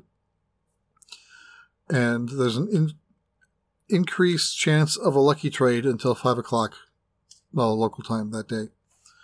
Trade distance will be incre- temporarily increased to 40 kilometers. Uh, be a three times catch XP bonus, and incenses and lures activated during the event will last three hours. The next event, I think, is they just announced yesterday. It's in celebration of the new Pokemon Snap beginning released on Nintendo Switch from April 29th at 10 a.m. to May 2nd, 8 p.m. local time. Pokemon that are inspired by the deserts, jungles, and underwater landscapes of the Lental region, such as Lotad, Cacnea, and Ducklett, will be appearing more often in the wild. Smeargle will be appearing in snapshots more often than usual, with a chance to be shiny only during the event. Pokemon that are inspired by the Lental region, like Vaporeon, Meganium, and Trapinch, will be appearing more often in raids, and they'll be and and look forward to an event exclusive field research and timed research that's focused on taking snapshots. All right. And then looks like Tim added something he wants to talk Tim about. is going to let us know about another important event as well. Well, Before I do, I was going to ask David, do you play Pokemon Go at all or anything like that? Or I well, I got a good story about the Pokemon Go real quick. Um, Sure. I don't play it anymore. I played when it first started, and um, I I was an early investor. I was buying Nintendo stocks when it was like before the Switch, when it was like NX. When they were like, "Oh, this is the NX," and so we have I had bought a ton of it, and then Nice. Pokemon Go dropped, and it was like, "I'm rich." and then, the and then listen, and then the next day they was like, "Oh, you really know that Pokemon is not owned by Nintendo?" And I was like, "I'm poor again." it was like I had all this money, and then the next day it was like it plummeted. right. But yeah, we used to play it all the time. And when it first came out, you know, we was we were doing stupid stuff like me and my wife and the kid, we driving around the cities. You know, I think I scratched my rims up. I think I hit a curb. It was it was crazy. But no, I don't play Pokemon Go anymore. My my son plays it still. Okay. Son says he does play it. Yeah, I, I played it at the beginning too, but I haven't played it uh last couple of years. So, but Jesse's I- been I, pl- doing I, I I still play it every day. I'm I have two accounts. One's a level 41, one's a level 42. Yeah. Oh, so it was it was you that was beating me in those gyms, huh? I saw you. That's right. I know you. Mm. Jesse is uh, he he's deep in. He, Go Team he's Red. invested money. yes. oh, oh, oh, yeah. So Yeah. what I what I was going to bring up was just uh, as I mentioned earlier, the dinner table show is is the once a month event that we have here on the Nintendo Dads for the community, uh, where anybody can join in on the podcast and talk about various things, and it's dinner themed. That's why it's called the dinner dinner table show, but it's themed around the dinner table because it's kind of like when you're with your family around the dinner table and you talk about stuff. That's exact. That's what this is about. Is basically us Nintendo Dad's family getting together around the dinner table and talking about various things around. And I break it down by, you know, appetizer, the main dish, and sides and and dessert. So, and tomorrow's episode is going to be about um I forgot. but it's we're going to talk about the book. Yeah, that's going to be part of the the cocktail hour or dessert time, but um I'm sure somebody will pop up in the show or in the notes and remind me. But uh, it was like I had to come up with something. I was like, "What is it going to be about?" Because it was it's one of those things where it sneaks up on you. It happens every third Friday of every month, or yeah, third Friday of every month. and um, it's um, one of those things where I try to prepare for it, but when work and school and everything that gets in the way, it's uh, or not get, not get in the way, but you know when you got all that other stuff, when you got life stuff, adulting stuff that gets that gets there, you know, then then, then you know you're like, oh crap, you know, dinner table's like three days away. so Start happen. thawing that protein. And Yes. Tim, don't forget our Let's Play weekend is this weekend as well, that is correct. with Jesse and I playing Jackbox games with our listeners twice on Saturday. One of those times is at, help me out here. Uh, so we do the times at three o'clock. Uh, this is going to be Eastern time right now. I'm mentioning three o'clock Eastern, but it's eight o'clock for our UK people. Uh, because we are trying to do uh, uh, early, an afternoon for the majority of the people who are here, but we want to include the UK people where it's nighttime for them. Um, so we try to accommodate them to do a, a gaming time for them, and then we do another one later on at nine thirty uh, Eastern Daylight Savings Time again for the people here in North America. Yeah. So- And so you can look for us on YouTube and Twitch uh, at those times on Saturday. Uh, and we would love to play with you. Um, I also am going to sweeten the pot here. There's a new game that just came out uh, on the eShop called What the Dub that we're going to be playing as well. Uh, it is uh, it, it has over 300 um, movies uh, clips that have been dubbed, and in the like they show part of it, and then the Oh, I've next one you get to write your own, and then it reads it out loud for you, uh, and you vote on the best. So at sometime in there, we're going to be playing a little what the dub as Is well. that similar where only the host has to own the game and everyone else plays on their phone? I do believe so. Yes, it's. Oh, think 'cause they I didn't buy that play one. from every. It's like six ninety nine. So All right. Uh, so the guys in the chat reminded me what the tomorrow show is going to be about.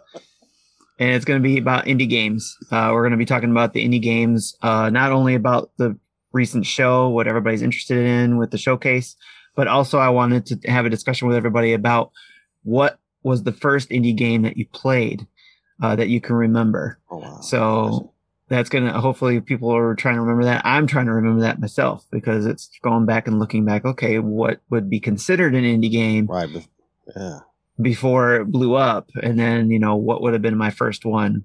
Uh, Hmm. Whether it was good or bad, maybe I'll hear some stories about that. And then, of course, I'll probably hear some really good ones that people uh, played and uh, love to talk about. So, So, Jesse, I want to circle back here and answer your question. Yes, you can play without owning the game. You, and it says you can enter text using phone, tablet, or computer. Perfect. So, we'll be playing some of that as well. Well, guys, that is our news and events. Let's move into what we've been playing, shall we?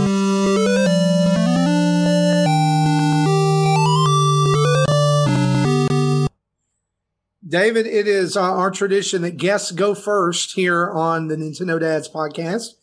Uh, Right. And we want to remind you, you don't just have to talk about Nintendo games you've been playing. You can tell us everything Oh, okay. uh, that you've been playing. So, uh, what, what have you been playing lately? Well, even though I, I was blessed enough to get a PS5 and an Xbox Series X, they're just sitting there. I have not played anything on them Mine for a too. while. I've been I've been strictly Switch. Um, and the two games I've been playing lately is that I'm still going through the training for Monster Hunter, so I can get out there. But I've been really my time has been really dominated by Pac-Man '99. Love that game, man. If because you know I grew up. Listen, I'm I'm a I'm a '70s baby. Ooh Okay. put my put my age out there. Um, born in 1975. I'll be 46 on Resident Evil Day, and so 75 in the house. in the house, baby. um, I um, but I grew up playing Pac Man. I had a ColecoVision. Um, I had a ColecoVision with a, an Atari adapter, and so a lot of my I'm just that that Pac Man, this Pac Man arcades. I don't care anybody said, man. I grew up in a we grew up in, in a great time. I mean, a great time when you had arcades, but man, this Pac, I mean, this Pac Man '99, man, it just it just tickled my it just it does something for me. It is so competitive and so fast. It's like you know what, and when that when when it gets really intense, when you down to that last ten, it's like your heart gets to pumping, and the games are quick. You know, I I, Mhm. I had a I put a poll on my channel about which um which 99 game was the best. Was it Tetris or was it Super Mario 35? And to me, Pac-Man 99 is the best. Then Tetris, then Super Mario Brothers. The Super Mario Brothers, you know, I liked it. it the game just went so long. It, You it could get was somebody- forever. Like you'd be 30 minutes, 45 minutes in the Yeah. game if you were good. If you were good, right? So it's like, And then oh, you it, it, it slowly. then you wouldn't lose because you made a mistake or someone someone got you. You lose because you ran out of time because the Yeah. clocks go down that fast. Yeah. So that was that was one of the things. So, but but Pac-Man 99, the games are really quick. I don't know this this um, I don't know if they're using the new online system, but I mean the games get in. I haven't had any hiccups. It's been great. Mm-mm. No, it's it's so it's so good, and I love. Like I'm like you, man. I, I was I'm a 1980s kid, right? Like I, I grew I was born 1980, and so uh, the very first video game I ever played was in an, a laundromat, right Mm. at the arcade. Uh, you know they had Centipede there with the Oh, rolly my ball, and so it was either Centipede or Millipede. I can't remember which one it was, but that Mm. was, and then Donkey Kong, and Oh. then from there it was you know play it at the arcade until I went over to a friend's house and he had the NES, and I was like, "You can play these at home," Right. you know. And then be, from there it's all downhill. So, Uh, but but I like I remember playing Pac Man in the arcade. I remember I remember walking in to the Walmart in my hometown and Miss Pac Man being there by the Mm, door. mm, And this was back when like Walmart, you know, was Walmart, not Super Walmart, not whatever, you know. You had one entrance. They shut down at nine o'clock at night, just like they do now. Uh, yeah, but- right. Yeah. uh, you, you know, but like I that like I just that there's two arcade moments I remember uh, like or three that I remember specifically from Walmart. Miss Pac-Man's one of them. Number two is the first time I ever played Street Fighter Two. Was Oh, at Walmart. goodness. They had Street Fighter Two, the World Warrior, the original eight The original. fighter. You know, and I had to I had to go with my girl Chun Li. You know, Oh yeah. and yeah, and just see what that was about. Because you know, I was I was 11 at the time. I had to I had to see the hormones had to. See, you know what I'm saying? Look, you laughing because you know I'm right, right? You know I'm right. Like it's like. Hey, hey, there you go. Uh, yeah, I was like, can I have some more quarters, please? Uh, but but no, so so from there, the other one was is that when I was 12 or 13, we would spend every Friday night, me and a group of friends would spend every Friday night at McDonald, or I mean at Walmart. Uh, at the beginning, like at the front, you know, when Super Walmart used to be cool, you know, they had the arcades at the front, right?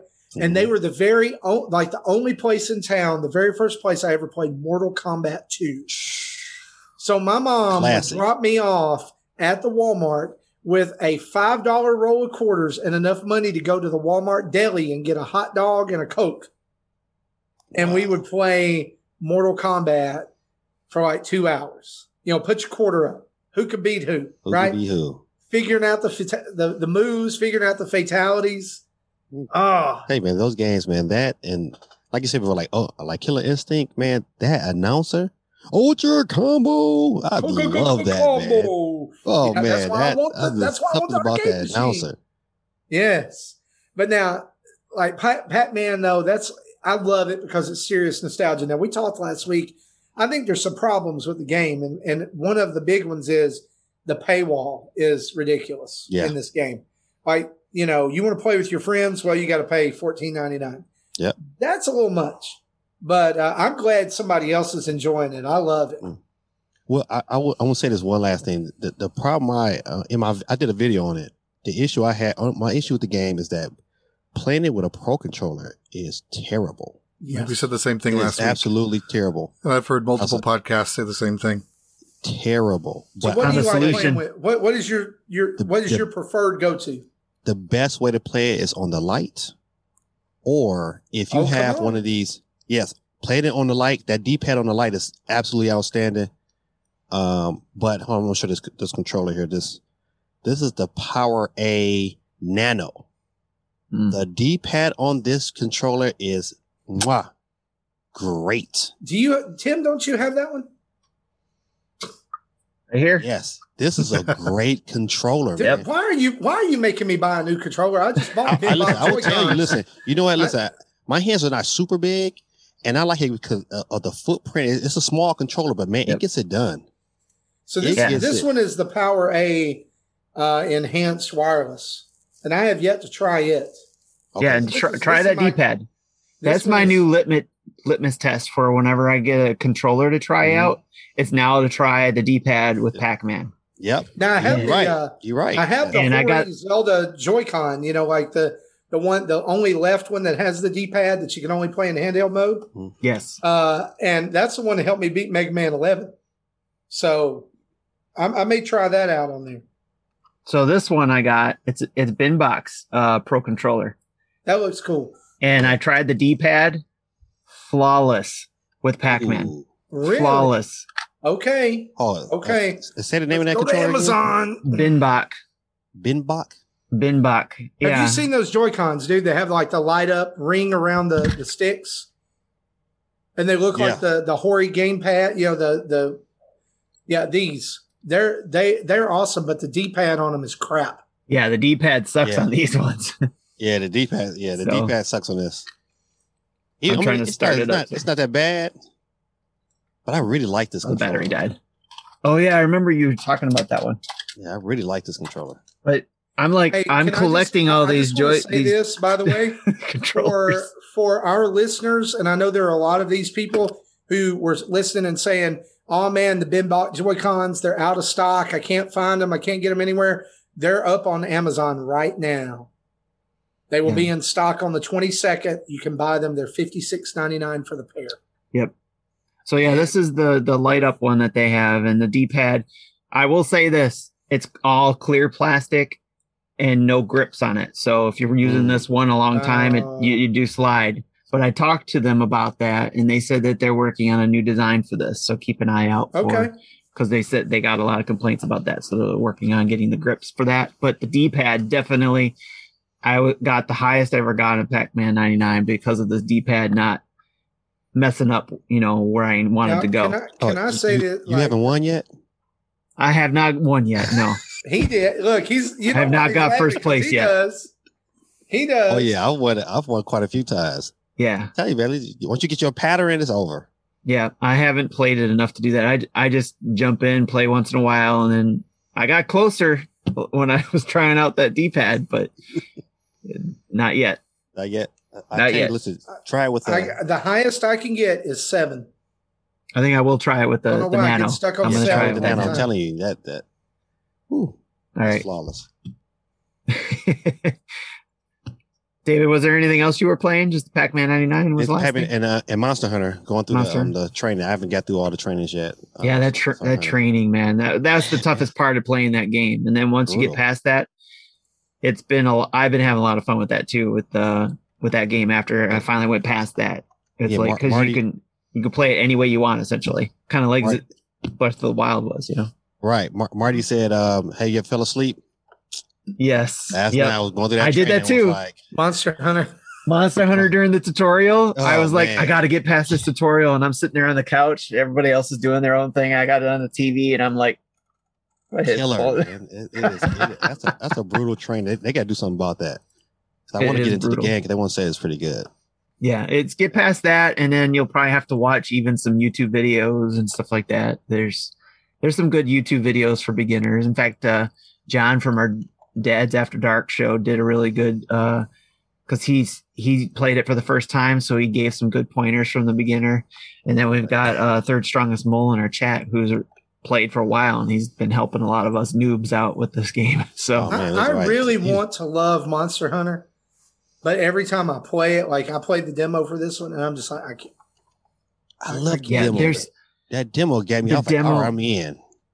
the demo I, that's why i stayed away from the demo because i had to get i wanted to get through the tutorial when i got the game got into the game and it's like breath of the wild like i was saying where you can go your own path and what you want to do you can go exploring you can go after the monsters you can go do the multiplayer you can do all of the above and stuff like that and i'm just starting to find out about exploring the maps because there's like new maps I'm getting to where I can go discover these hidden caverns and and hidden um, objects that you can find and collect and stuff like that. So there's like different things you can do in the game beyond just you know going after monsters. So, so Tim, you you're saying that I should go out and explore first before I just go attack somebody. I, I You- like about the what I'm saying is go with how you like to play. Go Okay. with how you like to play. If you like going after attacking, then you do that. That's because you play you play the way you like to play. That's what I like about the game. That's the same with Breath of the Wild, right? Wild, yeah.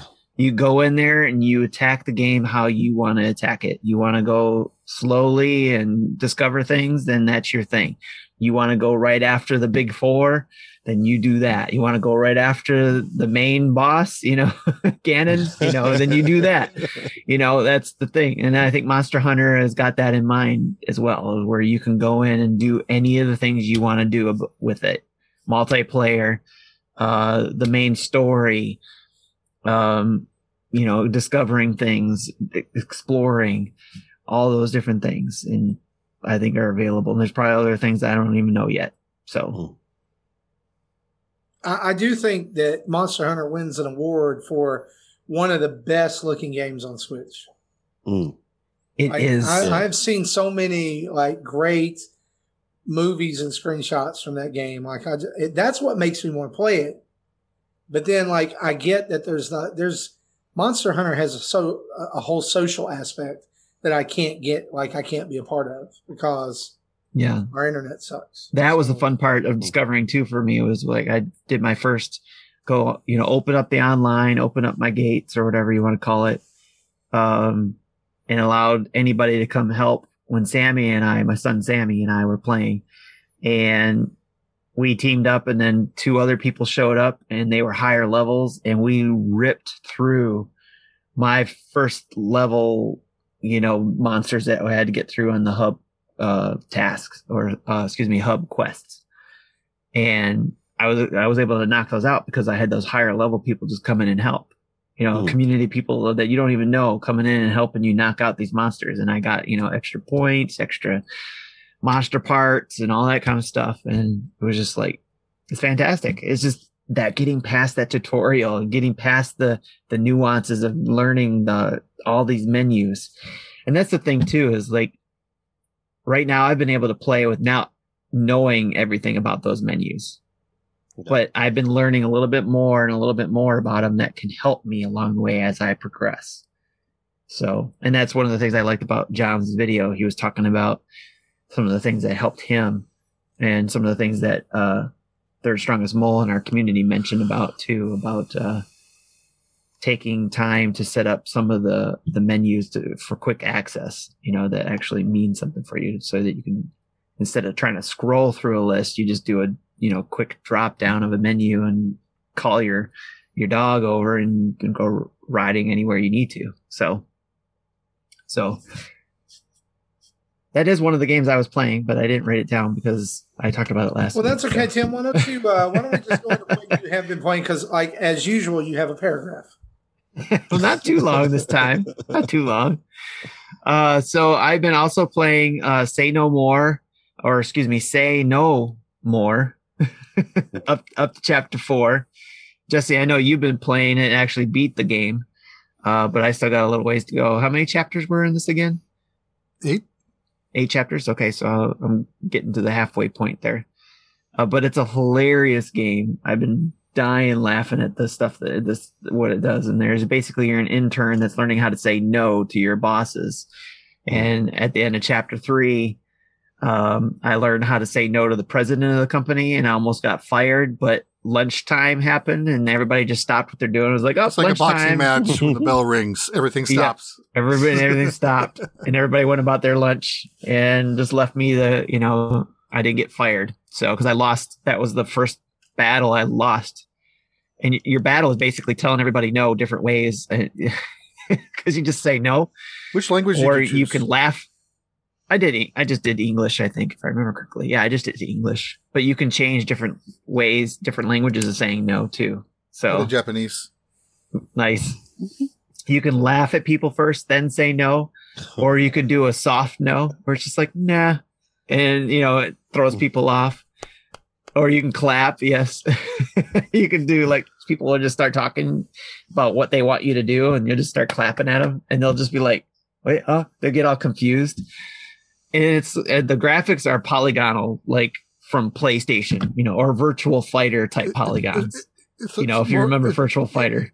Yeah, I would say it's more like like Super Nintendo polygons. yeah almost. those, those old sega games with the big polygons you know with the like i said virtua fighter or uh this the yeah just any Star of those. Fox. Yes. Nintendo. oh yeah yeah star fox from 64 yes. Or yeah from super nintendo. Yeah. So just the huge polygons but it's hilarious writing and i'm having a blast with it. Uh but of course other things have come up so i kind of stepped away from that uh, and played Stitchy Stitchy in Tooki Trouble. Hmm. Uh, did a review on that game um, and put it up on our site. And actually, I also have a, a video on the Say No More game as well. But uh, if it's not out yet, it's going to be. Uh, Justin controls the you know keys for that stuff. but Stitchy in, in Tooki Trouble is basically a Donkey Kong Country t- or uh, um, Crash Bandicoot type game uh 3D type game. It's a lot of collecting, uh, a lot of it has some kind of the stars remind me kind of a mobile gameish type thing too. Um, but you get through the game and I actually had a lot of fun getting through the first world. There's like three worlds and nine levels per world plus a, a hidden world uh, excuse me a, a hidden level and a boss level so like 11 levels total on each of these worlds uh, right now it's only showing three worlds I wouldn't be surprised if a hidden world came up or something, but it's actually been ramping up pretty good to where it's not, it's like, I think anybody can jump into it, even kids for trying a, a game like a Donkey Kong or a Crash Bandicoot game for the first time. This would be good for them. Uh, but it does ramp up too to where they might have some difficulty and, and, you know, mom and dad may have to come in and help them towards the end. Um, but I've been having a blast with it. Marty, you said you had some comment about it too. Yeah, I I thought this kind of looked like Donkey Kong Country the ripoff. Well, isn't mean, that a, a lot of and- and indie let me say games doing that though? Like yeah, yeah you don't- you- you don't- like- you don't think it's uh more of a tribute that you're thinking more of a ripoff? Let me tell you another issue that I had with it. I watched the trailer for this game because I was a little interested. Watch the trailer for this game on Nintendo's own own, you know, channel, and Okay. tell me when the music hits. Like, because in the front he's like a gray scarecrow, and he Mhm. comes to life. The music when he comes to life, tell me that that's not ripped straight from a Mario game. It's real close, like spooky close. So you don't want to try it because you think they're ripping off Nintendo? I just no, it's I just think that I think that it looks I mean like there's some levels of it that look like they're almost lifted directly from Yeah. Donkey Kong Country Tropical Freeze. Okay. Like even like I was looking at it, like even the textures, I was like, I feel like I've seen that before. Uh, It I does look I like a lot of those type of games. concept before, like the same concept for the level. Like there's a there's a level in Donkey Kong Country Tropical Freeze where a sea monster attacks you, right? There's a level in Stitchy where a sea monster attacks you. Yeah, I just fought the bison, the boss that was a sea monster that in, yeah. in the video like, I did There's minecart levels, and it's like There is a minecart. it's yeah, this is almost like it's Donkey Kong Country without being Donkey. They Kong. called it out in there. They said this is paying homage to those games they like. Okay, the, well, I Donkey mean, Kong and the Crash paying Band- homage to them, Bandicoot. great. I mean, Yeah. that's fine. Uh, where I would have an issue with it is if it was, you know, there'd been nothing said, and it's kind of like, oh yeah, oh we didn't ever really know it was that similar. No, they called it out in the description. They definitely call it out in the description of it. Okay, So, but I and I understand too. If you play a lot of these, especially if you played Crash Bandicoot Four, you may get burnt out by this type of thing. You may not want to play another one of these. You may want to wait Yeah. for the next thing. So, but if you don't, like me, I don't jump into those type of games. I did it because it looked interesting and yeah, and I wanted to get do a review Like, of it. So I play a ton of platformers, so uh, they all kind of start blending together. I'll be honest about that. Yeah, I mean, Yeah, you could like, get first burnt first- out. Like seeing the video, I was like, "This is just Donkey Kong Country Tropical Freeze Yeah.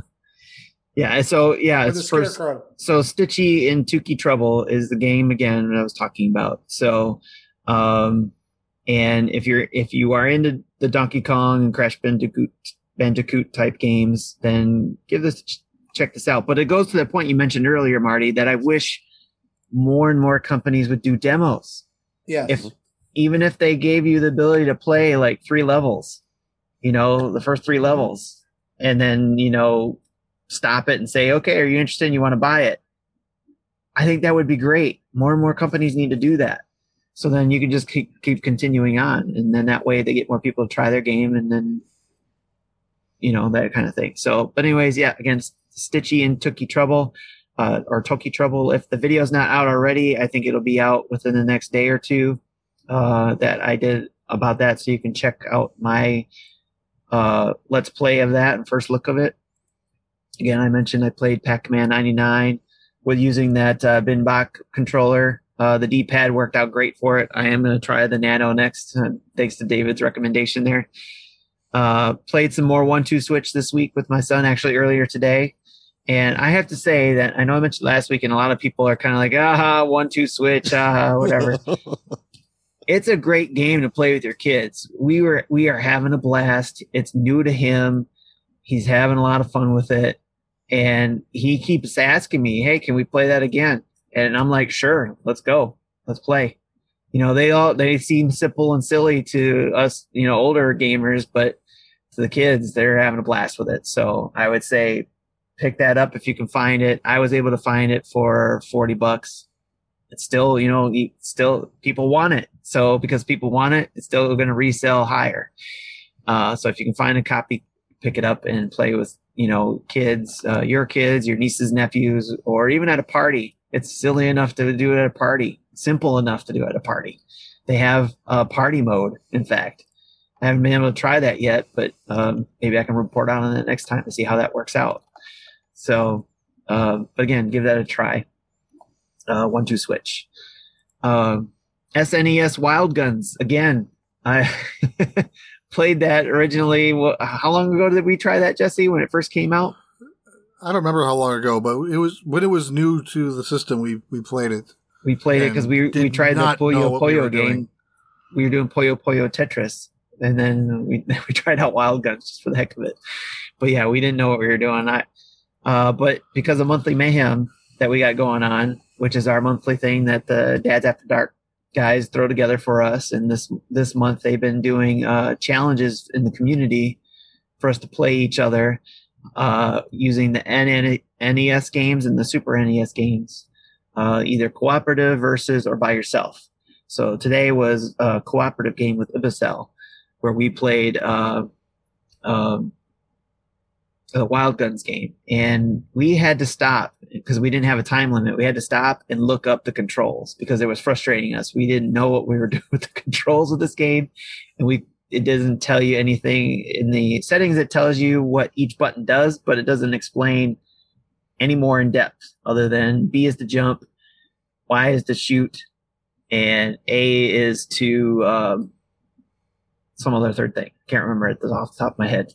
Um, oh no, it was X. Sorry, excuse me. X is the bomb, so you can throw a a bomb there. So, anyways, we found out that you can hold down the Y to shoot. You tap the Y to throw your lasso. You tap B once to jump. Tap it while you're in the air again to double jump. And while you're holding the shoot button, you can press the B button to dodge and roll out of the way of gunfire. Those things, Jesse, if we would have known those at the time we were playing, I think we would have done a lot better than what we did. Uh, Sounds so, like so I'm kind of curious of how it plays out once, once getting more familiar with the controls and stuff. But it's still pretty, it's still a pretty tough game. Um, but knowing that, definitely, if you're going to try that game again, look up the controls and try it again. Maybe you'll be surprised and like like that game, the SNES Wild Guns. And last but not least, I finally got to try out last night Aerial Knights Never Yield game, the demo and man, I having a blast with it. Just getting getting used to the controls, understanding how it it, plays, and the music is phenomenal. I even went out on Twitter asking Aerial Knight to if he were if he was going to release the soundtrack somewhere so we so I could listen to it at work or something. Uh, but yeah, that game, uh, that game I'm having a blast and I can't wait till or for it to come out. Kind of reminds me of Bit Trip Runner. Is that kind of similar gameplay to that? I actually didn't pay, play Bit Trip Bit Bit Trip Runner. I didn't play that game. I think I I think if it's a runner, then I don't want to call it a runner because I know that one of our guys in the community got yelled at by Aerial Knight saying it's not a runner. Well, at least Bit Trip Runner is a, a constant runner you can't stop, where you've got to, to jump, slide, right. and do other things in, you know, to avoid obstacles, but it also does it in beat to the song. Yeah. Yep. So this isn't in beat with the song, uh, but uh, yeah, that's right. I remember you, as you mentioned that. I do remember that some about Bit Trip Runner. But uh, again, the soundtrack is really cool. But this is a demo, so who knows what might change by the time he does release the game in mid May? I think it was. Um, there may be some changes, and I know Marty, you were hoping for some changes because you played it as well. Yeah, And so I can just drop it off to you from here because that's the last thing I played. Yeah, um, I love this game. I, I love the aesthetic and I love the music. Uh, what I noticed though was uh, a lack of sound effects, and I thought that that was kind of like I didn't notice it in the trailer, I guess, because like people were talking over it. But there's there's stuff in this game like explosions and bursting through windows, running through doors, even jumping. You know that I felt like like maybe we're gonna have a soundtrack like or like maybe one of two things happen either the sound effects weren't ready yet and we're gonna have those added in later or maybe it's just so it doesn't take away from the soundtrack that is so good uh, but either way like even if it never gets sound effects i think this is this is an easy pickup for me um, Hmm. i like i know that he doesn't want com- compared to things because i know there is a narrative to this game which i appreciate uh, but like Canabalt, I loved back on iOS. I thought that was great. Bit Trip Runner, uh, I love, and so I'm totally in for this game. Like I, uh, and I, I think that it's got the right amount of flow and difficulty. Um, at least in the demo, like it was, you know, like there was good flow, but there was times where it would slow down and it would allow me to take a minute to make the decision I need. Yes. And I, I also really, really love the idea that all the game's moves are mapped to directions on the D-pad. Yeah, I, th- I thought that was really cool. Even though And- it and took me a moment to figure that out, I just realized what, yeah, what was going you on on the screen. I mean, once you get it, it, it kind of uh, it- the way it flows together is is really cool. And like by the end, I was noticing, you know, there's little cues on screen before you even get to an obstacle that are warning you, hey, you know, the color red is associated with up yes. on the directional pad. So you see these little sparks of red, and it's warning you, hey, you're going to need to press up here in a minute. But uh, again, great aesthetic, killer soundtrack. I I can't wait for this game. So how long is the demo? three levels, uh, which is actually pretty meaty if you die a lot, Mhm. like what I did. it And I counts, wanna say it that, counts like, those deaths too. Mhm. you play you play level one uh two and then five you skip forward a little bit in the story and there's not really anything given but it's like the main character is like kind of normal he has a prosthetic leg and then boom level five happens and he's wearing a gas mask and his eyes are glowing and all kinds of i don't know what's going on there Mm. so, but it's obvious, like you can tell the story, you can kind of infer the story through what's going on. You're escaping something, you're running away because of something. And the first couple levels are getting out of this facility. And then in level five, you are in the city that's like neon and like dystopian everywhere. It's, it's pretty cool. and that's why I think everybody's got to remember it, it is a, in it, yeah, it is based in uh, Detroit, which is really cool. Again, uh, somebody who made it from Detroit um, and got the lead music um, person from Detroit as well, even though they worked with people around the world on the, music. They the lead music musician on it is also from Detroit, which is really cool. Of course, I have to support that. But again, it's a demo. What I was trying to get at. So hopefully, there are these things that uh, he hears about and he's probably going to fix, or and, he, and Tim, you know, you can you can back me up on this.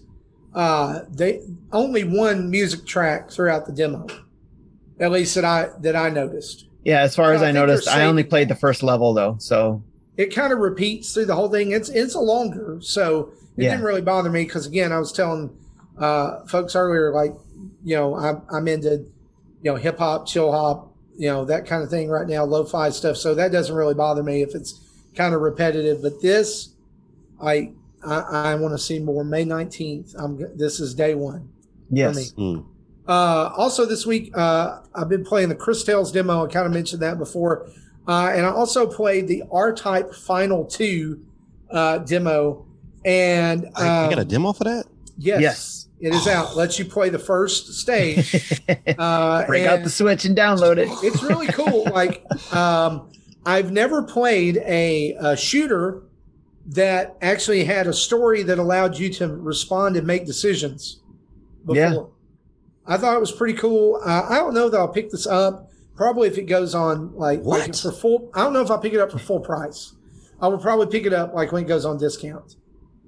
Oh, I have it pre-ordered. I didn't know. Okay. All right. I mean, hey, it's just I'm.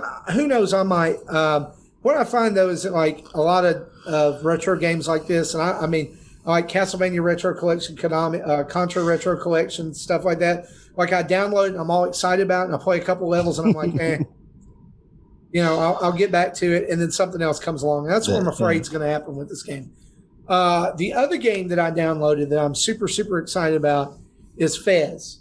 Uh, I picked Fez up back on the Xbox 360 when it first came out and got about, you know, 25% into it and lost my way. And another, again, tidal wave of games came out at that time and I never finished it. And I thought this was one of those games.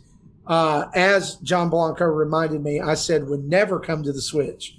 And he, as soon as the direct was over, tweeted me, he was like, well, look what's wrong or something like that. I was like, "Look, I'm happy to be wrong on this one. I thought this was a game that would never ever happen on Nintendo Switch or anything else ever again.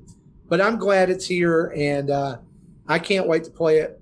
This is also a game my son picked up as well. He got he got some birthday money. Uh, last week was his birthday, and so he uh, he's he's basically spent all of his birthday money now on video games. I'm like, good boy. uh, he, he, bought, he bought these two games. He bought uh, Fez and he bought um, the There Is No Game, uh, and he bought a bunch of V Bucks too for Fortnite. And uh, Fortnite. he- Golly. Look, I'm, I'm big in it too, man. I, but but anyway, he he is. He told me this afternoon. He's like, I, I bought Fez too, but I can't play that yet because I'm too far into there is there is no game. He's like, I'm I'm Hmm. sucked in. So I was like, well, yeah, you need to think about Fez. So like, you need to wait until you're ready Yeah. to devote some time to that game. Yeah, that Are you- the, are- the other are you game isn't all that long. He'll probably have it done in a week. Then it'll be Fez time. He'll have it done this weekend. Yeah, he's already on chapter four. Are you playing Fortnite on your. Switch? I do. Yeah, I play Fortnite on Switch. Is have you downloaded the improvement, like the performance Yeah, improvement? Is yeah. It, is it is it noticeable? Yeah, uh, one of the bit, most noticeable things is that updates don't take forever and a year to download anymore. Right. Uh, the other th- and it decreased the file size on the Switch. The other thing is, like, I feel like I'm getting into games much faster, and there's much less stutter and Okay. like graininess. Uh, it it does feel like there was a graphical improvement. Okay. So I'm excited about like the problem with with me on Fortnite is this is that I had my account logged in on my on an on an Xbox One and it Mhm. got hacked. And now Xbox One, like they won't let me back on the Xbox One, or they won't even let me link it back to my Xbox gamer tag. So now I'm playing it on Switch, but then uh, on PlayStation, I had it on PlayStation 4, and somehow it got linked to my email, but like with a different gamer, like my PSN gamer tag, and now it won't let that link either. I've got a Hmm. PS5 and can't play Fortnite on it. Like I've got all these skins and all this stuff, and it will not. they're like contact Epic Games, and I'm like, when I got hacked, I went I went two months contacting Epic Games, and they were like, basically at the end, they're like, you'll just have to sign in. I'm like, sign into what? Right. Like you know, like it's locked out. Can you like you can't tell me you can't flip a switch or check a checkbox and let me back in. Sorry, that's so I just play it on Switch, and that's fine because that's what I normally have with me. I'm not lugging my PS5 everywhere I go. Uh, you know, you know, so Fortnite on Switch is fine for me. Uh, but that's what I've been playing. Um, looking forward to digging into some more Fez this weekend and some There Is No Game as well. That's that's the game that I wanted to play with my wife, like because she loves escape rooms, and I feel like it's just a it's just a game version of an escape room. So I, I keep saying we'll wait and play it when we can sit down together and, and get into it. So, Jesse, what have you been playing? Round us out here. Okay, so the first game I picked up, uh, it was a game that I think it released yesterday called Park Inc. It's like three dollars. It's one of those stupid little things you've seen on mobile where you have a bunch of cars and buses in a parking lot and you need to get them out in the right order without hitting things. And it, it I think this literally came out of a mobile version and then ported to the Switch because you, you earn coins when you complete the stage, but there's nothing to spend the coins on because, you know, because it's not going to give you ads like if like a mobile game would, and it doesn't have any add-ons you can buy or like additional car models or backgrounds, like the normal thing you think you thing you see in a mobile game. Um, so it's pretty meaningless and brain dead game and not worth uh, you know don't don't buy this. It was only three bucks. If it was any more i wouldn't have bought it. But here's the funny thing. Okay it it another reason why it was mobile game ported over it's touchscreen only. You cannot as soon as you launch the game all the controllers will disconnect from it. Hmm. the only thing you can hit with attached controllers is hit the home button. Nothing Hmm. else works which also means there's no way to save. So like I was able to get like to like level 150, 170, something around there, you know, by putting it into sleep mode and then done, and then coming back to it. But then when I quit to launch the next game I want to talk about, when I'm done with that, I went back into the original game, and it says, "Oh, here's level one. Here's how you how you play." Like, delete. I normally don't delete games off my Switch. This is the game I deleted off my Switch. And the funny thing is, there's a game called Park Inc. on iOS. That's a completely different game. So I don't even know what what Huh. the genealogy of this game is, Yeah. but it's just weird. Okay, the other game out I played on Switch today, the Picross S6 has a demo. It gives you, I think, three stages of normal Picross, three stages of Mega Picross, one color Picross, four parts of the I forget what they call it, but we when you like the big puzzle is made up of smaller puzzles, so you you can do four of the smaller puzzles, and then there's it gives you one of the large thirty by thirties. So I played through everything that the game will let me play through. It took me 50 minutes to play through the 30 by 30, and so a total of about an hour and a half. I don't know if these completions will carry over into the game next week. I'll find out. Not Okay. no Yeah, I was going about to ask that. Does it carry no over? great loss because yeah, I'll do them again. Yeah, it's just again, it only took me an hour and a half. Picross S6. Woo! Okay. Um, okay. We talked about Say No More. I did finish it. I did it all in one setting. It took me about two hours total to play through it. It is funny. It's it's worth a playthrough. Um, I also played a game on the Super Nintendo for uh, Mayhem. I don't even remember what I played. It- I don't even want to look it up. It was again, it wasn't a very fun game, but uh, Must have been the Peacemakers. that was last week. Or, yeah, that There's was been last some week. big duds come out on there but- lately. But, uh, he had three of us play it at the same time, and we get points for how far we can get. Plus, the person who gets the most points got the bonus. And I was the only one who beat the first stage. Did you play No. with Mecha Dragon? Was he in it? Because he said Yes. he said Earth Defender. That's their Earth Defense Force. Yes. Yeah, That's probably that was it. it. Okay. He said he Out sucked all, at it. all the games on Super Nintendo, and you're gonna put that one on there. That- well, that's that's you know the, the mayhem guys. They they pick that they pick Yeah, the games.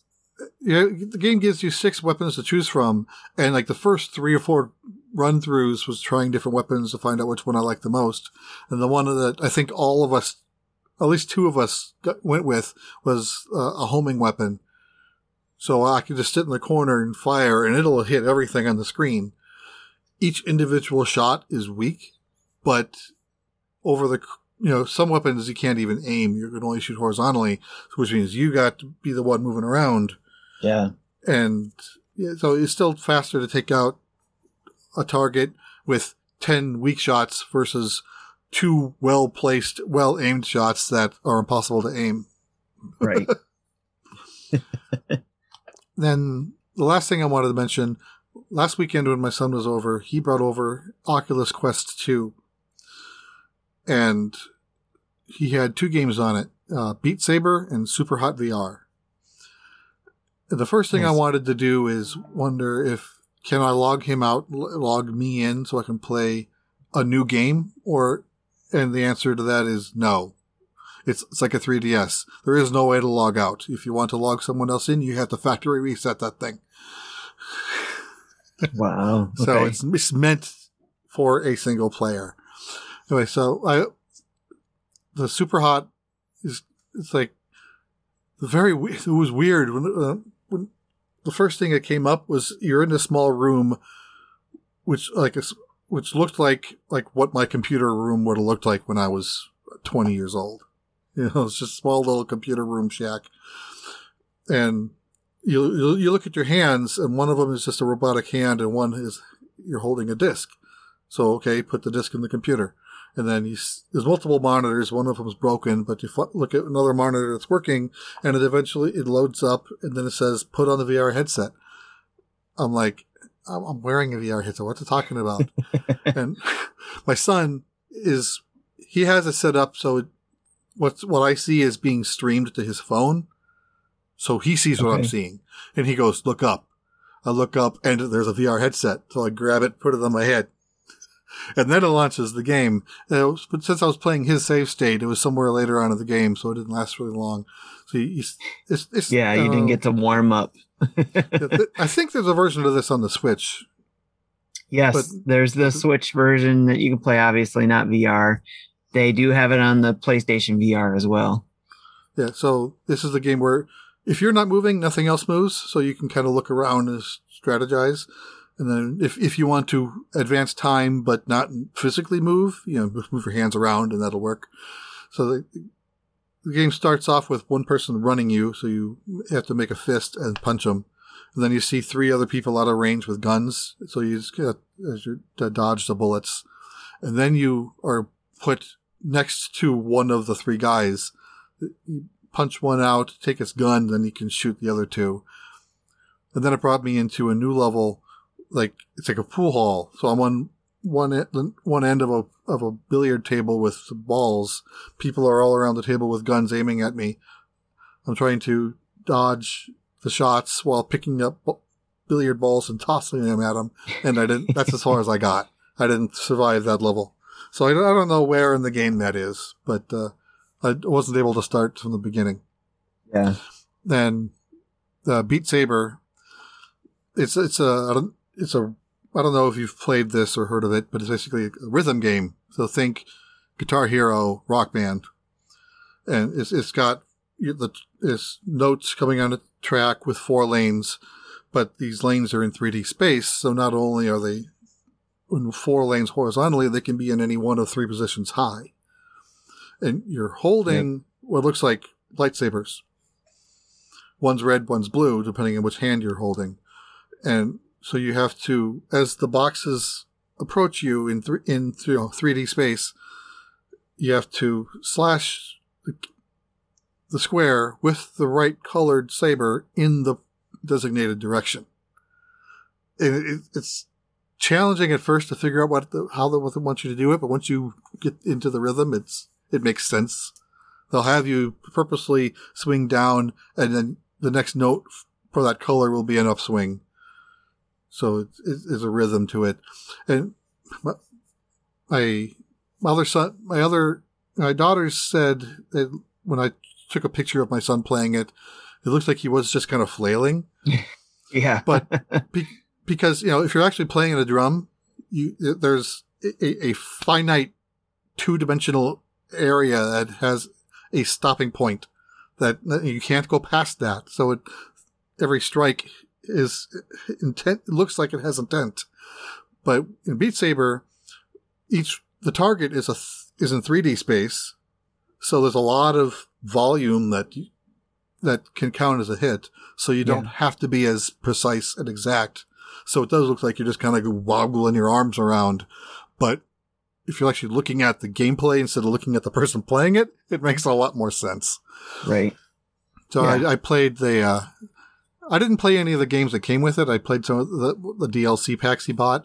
Uh, one with a believer that Nintendo used in the big Switch reveal. Yeah. Uh, I, I, it took me like three, or- three or four runs through it, but I did beat the song on normal. And apparently the one, one run, I only made one mistake. And my son noticed it at the mo- time I made the mistake.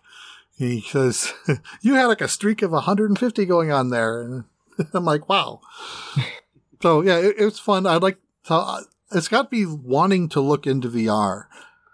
I don't know if I want to go Oculus or something a little bit more powered. It would probably require me to play it uh, connected to a computer, but I don't have room here. I'd want to use my spare room, which means I'd probably have to get a, another computer for that room just to play games on VR on it. But Right. and a lot of the games I wouldn't want, you know, aren't aren't aren't, aren't me games, They're shooter games or weird games. So I'd have to, look to, to see other games I will play and what type of hardware I want to look into. But Nice. yeah, I, I, I've had a taste and I like it. And I'm wanting more. Nice. And it didn't make you feel weird. Is a is a shocking thing. No, um, there, it, it, I didn't play with my glasses on. I normally have good cl- close vision. I need the glasses to see things more than a few feet Farther. away. yeah. Um, so like playing, playing a game like Beat Saber where I don't have to read small text and you have large objects. I was able to play that without a problem. Things that Okay. required me to do some reading was a little blurry. So I probably should play those with glasses on. And they do have like a spacer that can, that you can put in the Okay. headset to Yeah. give more depth between your face and the, and the lens. So Okay. you can have a pair of glasses on and not hit things that Nice. shouldn't be hit. Okay. Awesome. So I'll be looking more into those. Well, guys, that is what we've been playing. So let's turn on the community spotlight for just a few minutes.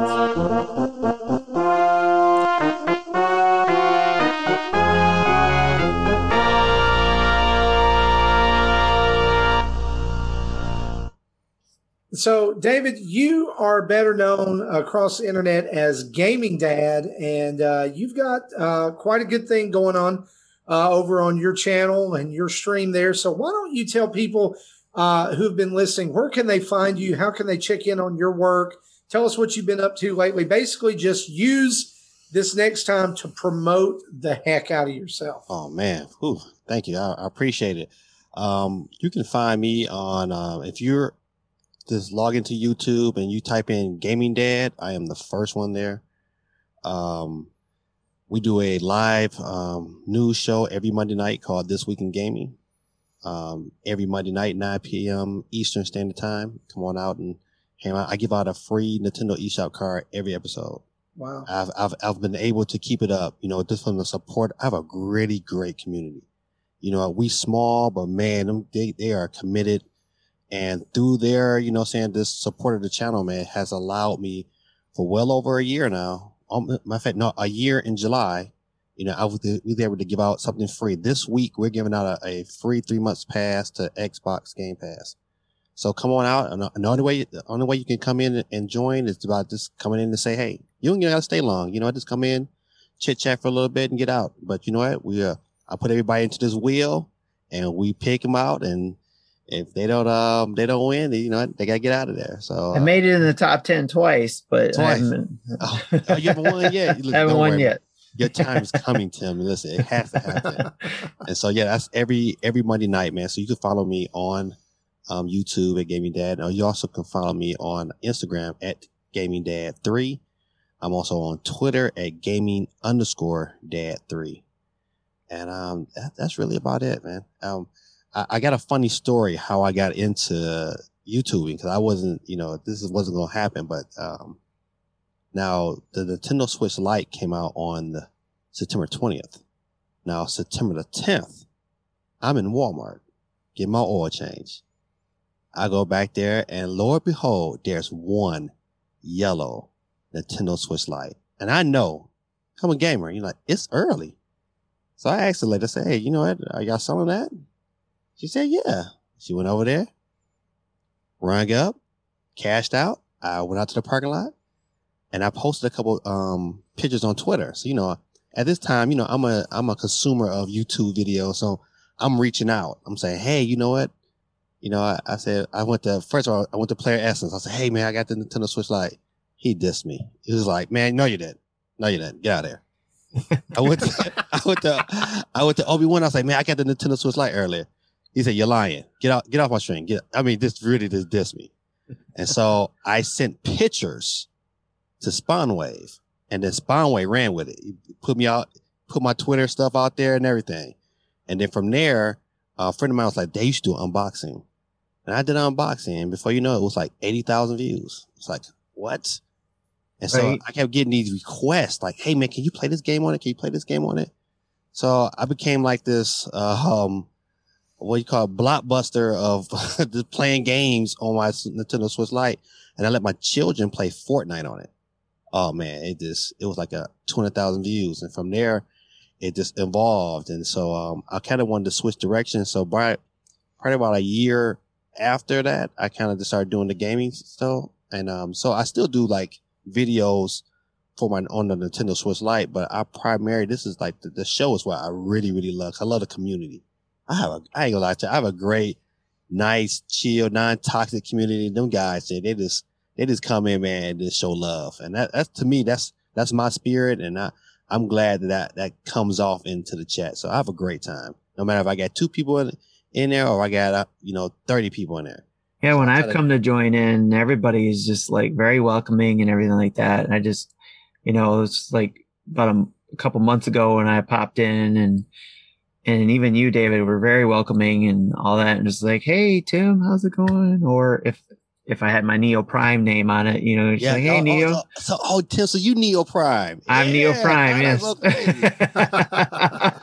Oh man, it's. 'Cause, You know, you, you meet so many different people, but you know what? Yep. Like I just know them by their by their name. So huh, that's good to good to meet you, Neo Prime. Oh, yes. yeah.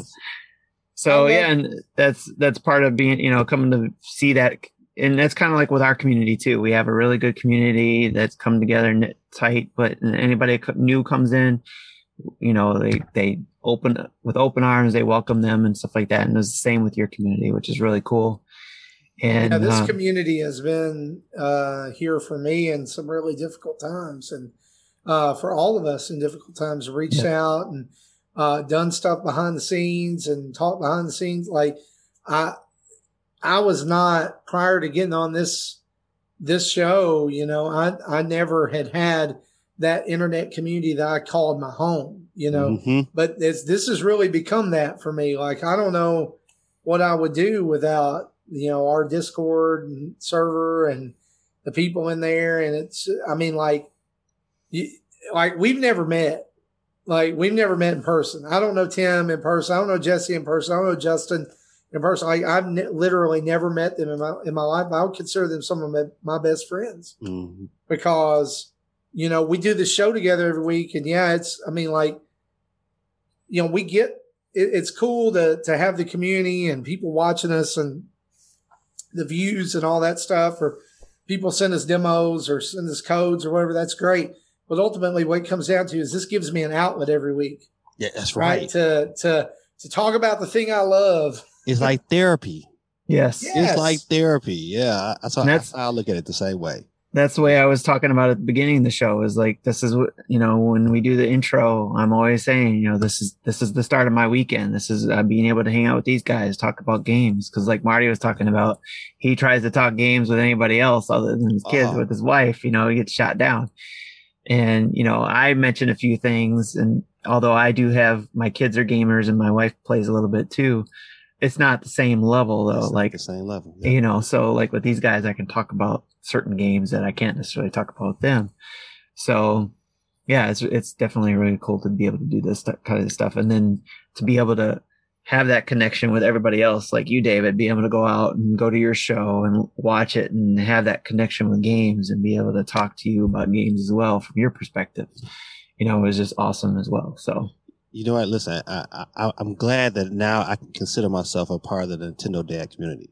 Cause That's I, I would definitely be back to watch you guys stream. Cause I was like, I, cause I didn't even know. It's like, you know what? Until like, like Tim reached out to me and I was like, man, yeah, of course. And then I went to doing research and then I started, I, I'm, I'm gonna tell another small story. I, I do this a lot, but I, um, I do, an, I have another job. I, I do, I work two jobs. My other job is that I supervise children who are in foster care. So when the state comes in and, and for whatever reason takes that child from that parent, the state mandates that that parent has a weekly visit with that child. So I'm the guy who goes and picks up that child, takes him to the parent, and then supervise that visitation. So I'm constantly driving. And if you ever been to Georgia, man, nothing's close.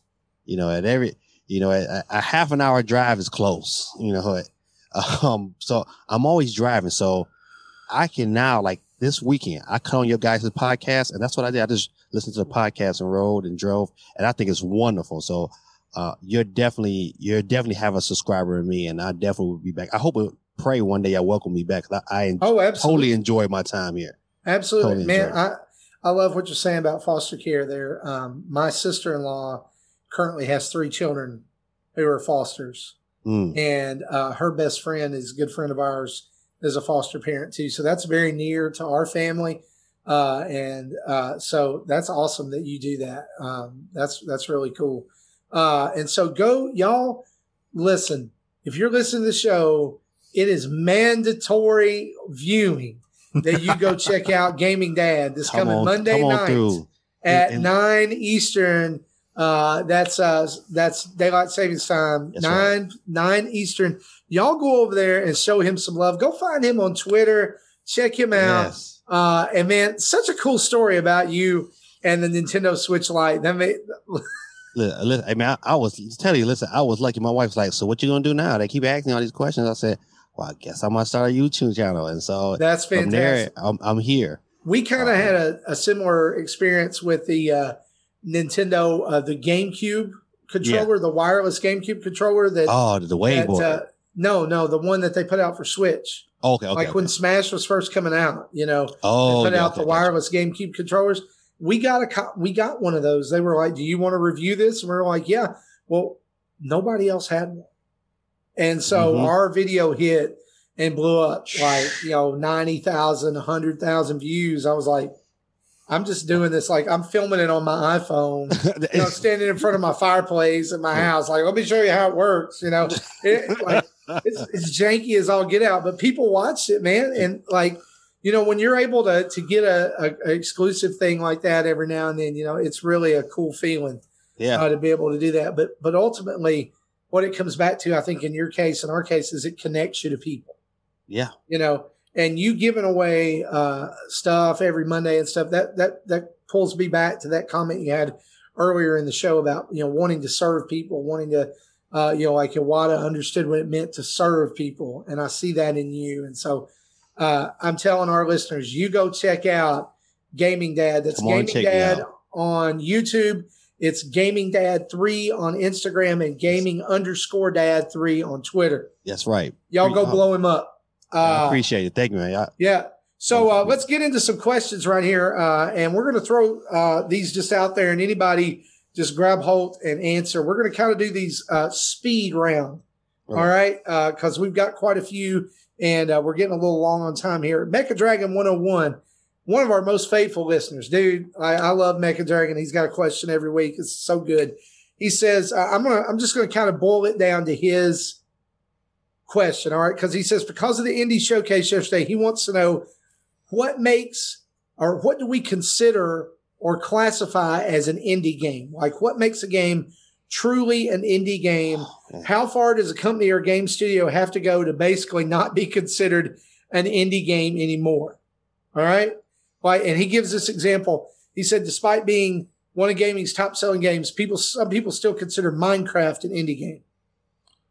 Yeah, M- Minecraft stopped being indie as soon as No. Microsoft bought it. Oh, right, well, exactly. then maybe there's the line, right? Okay, well, That's here's one kind of here's my thoughts. If a publisher is paying for the development of a game, not indie. Agreed. If if if if one or a small group of people are making it out of the goodness of their heart, e- even if a bigger publisher publishes it later, that's indie. Yeah. Because you know it, it's they may have funded it post development or partially in the middle development, So, but it wasn't so the main. let, let, let's do an example here. Minecraft is not an indie, indie game anymore because Microsoft bought it basically. Right. Um, Mojang uh, is still Mojang, but it's funded by Microsoft. Let, us go. Let's go back to the indie showcase. Getsu Fuma Den is not an indie game well, again, Mm. th- that that depends. because Konami's funding it. Konami's publishing it. Well, but we don't know if Konami paid for the development or if they If they Bought- developed it first and then if came it was to developed Konami. first and then they bought the rights to publish. Then let's That we then don't- let's go one further. Undertale and Deltarune are still indie games, even though Nintendo has pushed them to the moon when Right. Undertale released and when Deltarune released. Pe- And maybe there's some money there. We don't know because they sure did get Right. invested.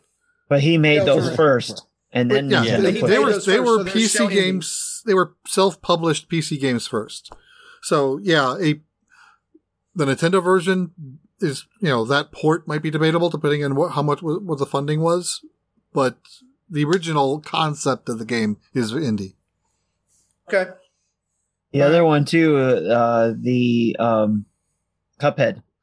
So they started off as indie, and then Microsoft bought the studio or those those So Yeah. Guys so whatever. then from here on, Cuphead 2, if when it eventually comes out, it's not an indie game anymore. Right. right, Cuphead 1, indie game. Cuphead 2, non indie game. right, Cuphead 2 is a first party Xbox. yeah. Oh, sure, sure, Yes. yeah. That will eventually come to others. And then- Even Ori, I don't think is uh, consider that as indie anymore. Um, oh, yeah. Because that was started off as uh, indie, but Oh. then again, Microsoft took took ownership of that too. I don't know if you can consider Ori 2. Ori two, Yeah. I'd probably say no.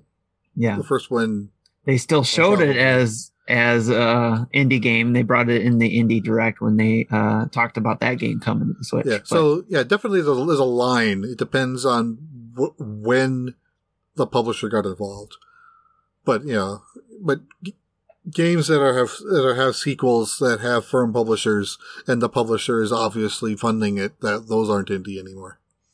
Okay.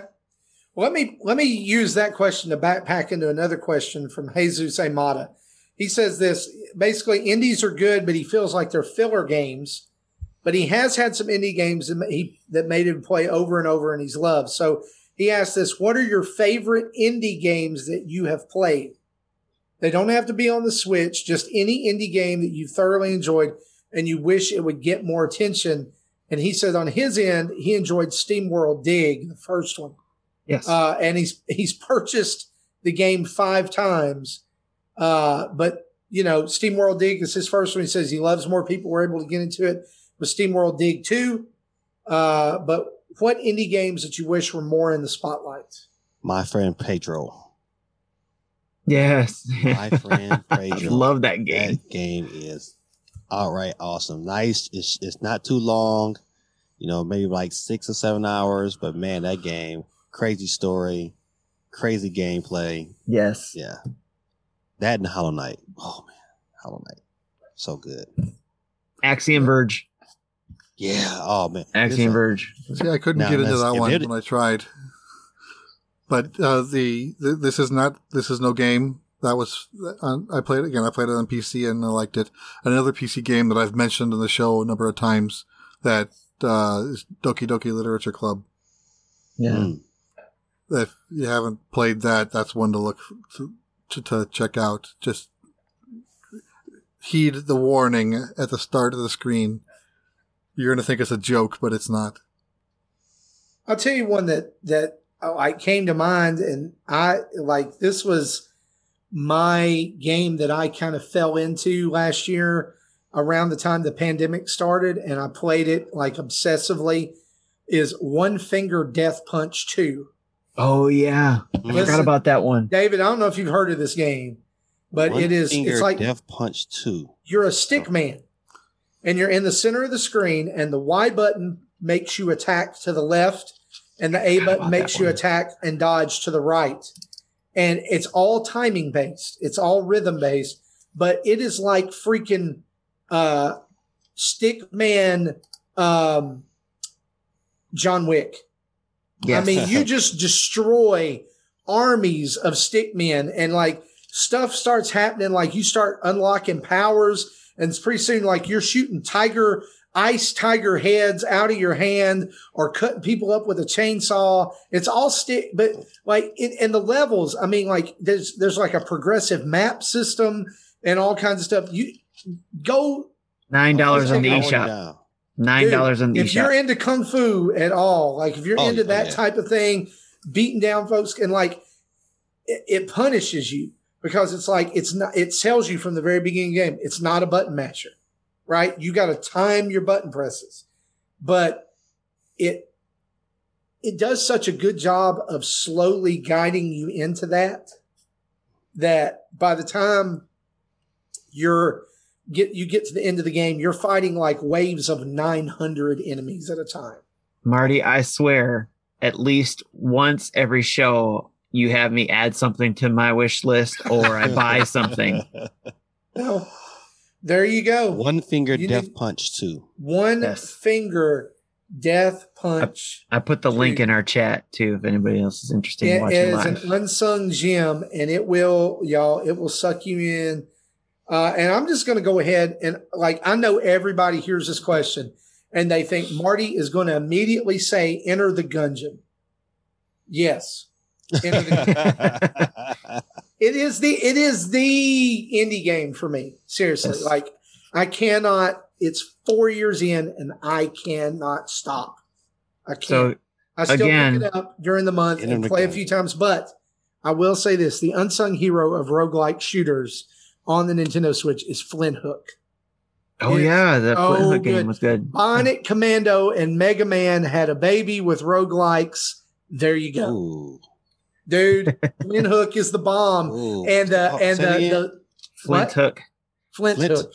Flint. Yeah, it came out the first year and uh for the Switch. Yeah, so you're you're basically a pirate who has this grappling hook that you got to use to grapple through all these roguelike rooms on these pirate ships that you like you're going and taking down other pirates, Mm. right?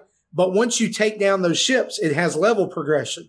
So every time you play them, they're going to be different. But like in the story beat, you've beaten that pirate. And so you're able to buy upgrades that help you get to the next one. And so like the journey to the boss of each level is different ships that change during the time. And like they'll have all kinds of different things. Like this one has heavier enemies, or this one has more treasure, or this one has more shops. And you have to Mm. choose between them. But the whole time, like there's unlockable upgrades that you can equip too that permanently alter, you know, how much power you have going into the game. It is on sale for nine dollars right now, by the way. It's just, it's chef's kiss. Flinthook. Flint Hook is on sale. Yep, go buy it right now. Everybody, go. I have one more game too that's Well, not on the Switch. Twenty dollars. Twenty dollars. A, a, a twenty dollar bill today gets you two of the best indie games on Switch. You get One Finger Death Punch two. You get Flinthook. Oh, Done. yeah, I, I just I just bought an eShop card yesterday. There you go. All right, I'm good. I have one more that I wish would come to the Switch. I'm hoping my luck with that will come, but uh, I'm not going to mention it tonight. I'm going to mention it on the dinner table tomorrow. He wants a he wants a reprise of his Fez prediction. Yeah. Okay. So like, yeah, keep. I see what you're doing. Drive people to do that. Draw me. It's cool. It's cool. Uh, Chris Logal asked this. Tim, this is your question. This is for you. Okay. Any news or updates on NHL 94 Rewind coming to the Nintendo Switch other than disappointment? So any news? Yeah. So my uh, aunt who works at EA says that uh, no, I have no idea. I wish I knew somebody I'm at not EA. like, I- and Chris just knows he he gets us he gets on this all the time, but like he just knows I'm not a huge sports fan. That's cool. Like this one not being on Switch again, I, I said it before. It's a no brainer. yes. Yes. It's And absolutely a. I've yelled about this before, and David, you and I talked about this before about getting Madden Yep. and even NHL games on the Switch. And I've mentioned in the show before that why hasn't EA gone back? There's going to be plenty of people who would take that NHL 94 rewind formula that they did specially, doing a Man- Madden formula with updated rosters on the go on the Switch. To me, that would sell gangbusters. Game And- Yes, and it just They- I it doesn't make sense to me that there's just money to grab out there on the table that they, It's, they haven't almost done like yet. they, it's almost like they don't want the money. It's like no way possible. It's like Right. that- that's like the easiest money grab. Period. Right? Exactly. It's I, like I don't. Ho- I don't hopefully get we, it. we hopefully we might get that college that college football game. Yes, no, I'm Yeah. yeah, and I'm, well, I'm still waiting for the show to come out on the Switch. They said it was supposed to, so Yeah. but- It well, it just dropped on PS5. You never know. Uh, the uh, the the Switch needs more sports games. Bottom line, Yeah. it's got, it need, that's a, a very thoroughly neglected genre. Uh, I- Bruce Patterson, uh, he asked us this, and and I'm gonna I'm gonna throw this one straight to you, David. Here it is. What are your thoughts on the pros and cons of having X Cloud on the Nintendo Switch online? the pros is that you just giving you giving uh Nintendo Switch more options. You know, games that we typically would not get nowhere else will be able to have. However, uh, it could eat into potential sales of other games. You know, sometimes people just buy a Switch and they'll just buy xCloud. Why would you need to go out and buy these other games? There are definitely like a lot of these indie games will be get cannibalized because you know they're not as top tier but you know, if I'm playing Halo and I'm playing Master Chief Collection on the go, I mean, I mean, Well, at least why- those why- games are still getting Microsoft money. They're not getting money Yeah. from the Switch. right. Let's like you know how yeah, right. That that's the question. Like you know, yeah, you're making money for for Microsoft, but how big of a cut is Nintendo getting? Hmm. I think Nintendo. I don't think this is a good. I don't think having Game Pass, unless they they was to trickle it down to just first party Microsoft. If they did that, that would be okay. So a more curated list of games. more curated list for Game Pass for the Switch. But if they go full blown, you know, at the only good thing about it is EA Play is on Game Pass. and then you, know, get we- NHL. That's how I get my football. That's how I get my Madden. you get everything. You get Fight Night. You get. I mean, you get it all. You know. That's how I've been playing my Madden is through the X Cloud through my phone. Right. So with the EA Play on it, so I've been able to get my fix that way. But I would rather be playing on my Switch, do, do you have an Android or do you do you play on uh, Android. Android. Ah, man, and I have the Power A uh, Moga controller. I don't have it next to me, but I got the box. Mm, I have this one that came with the clip. okay. So, and it's phenomenal. I love the controller. It's been um, and the and the whole clip setup and all that kind of stuff. That's how I've been And playing Madden some of the Xbox stuff. and Madden plays well. It played well for me. I was able to play a full game of football on it. Where- It's the only problem is is on the on on my on my phone.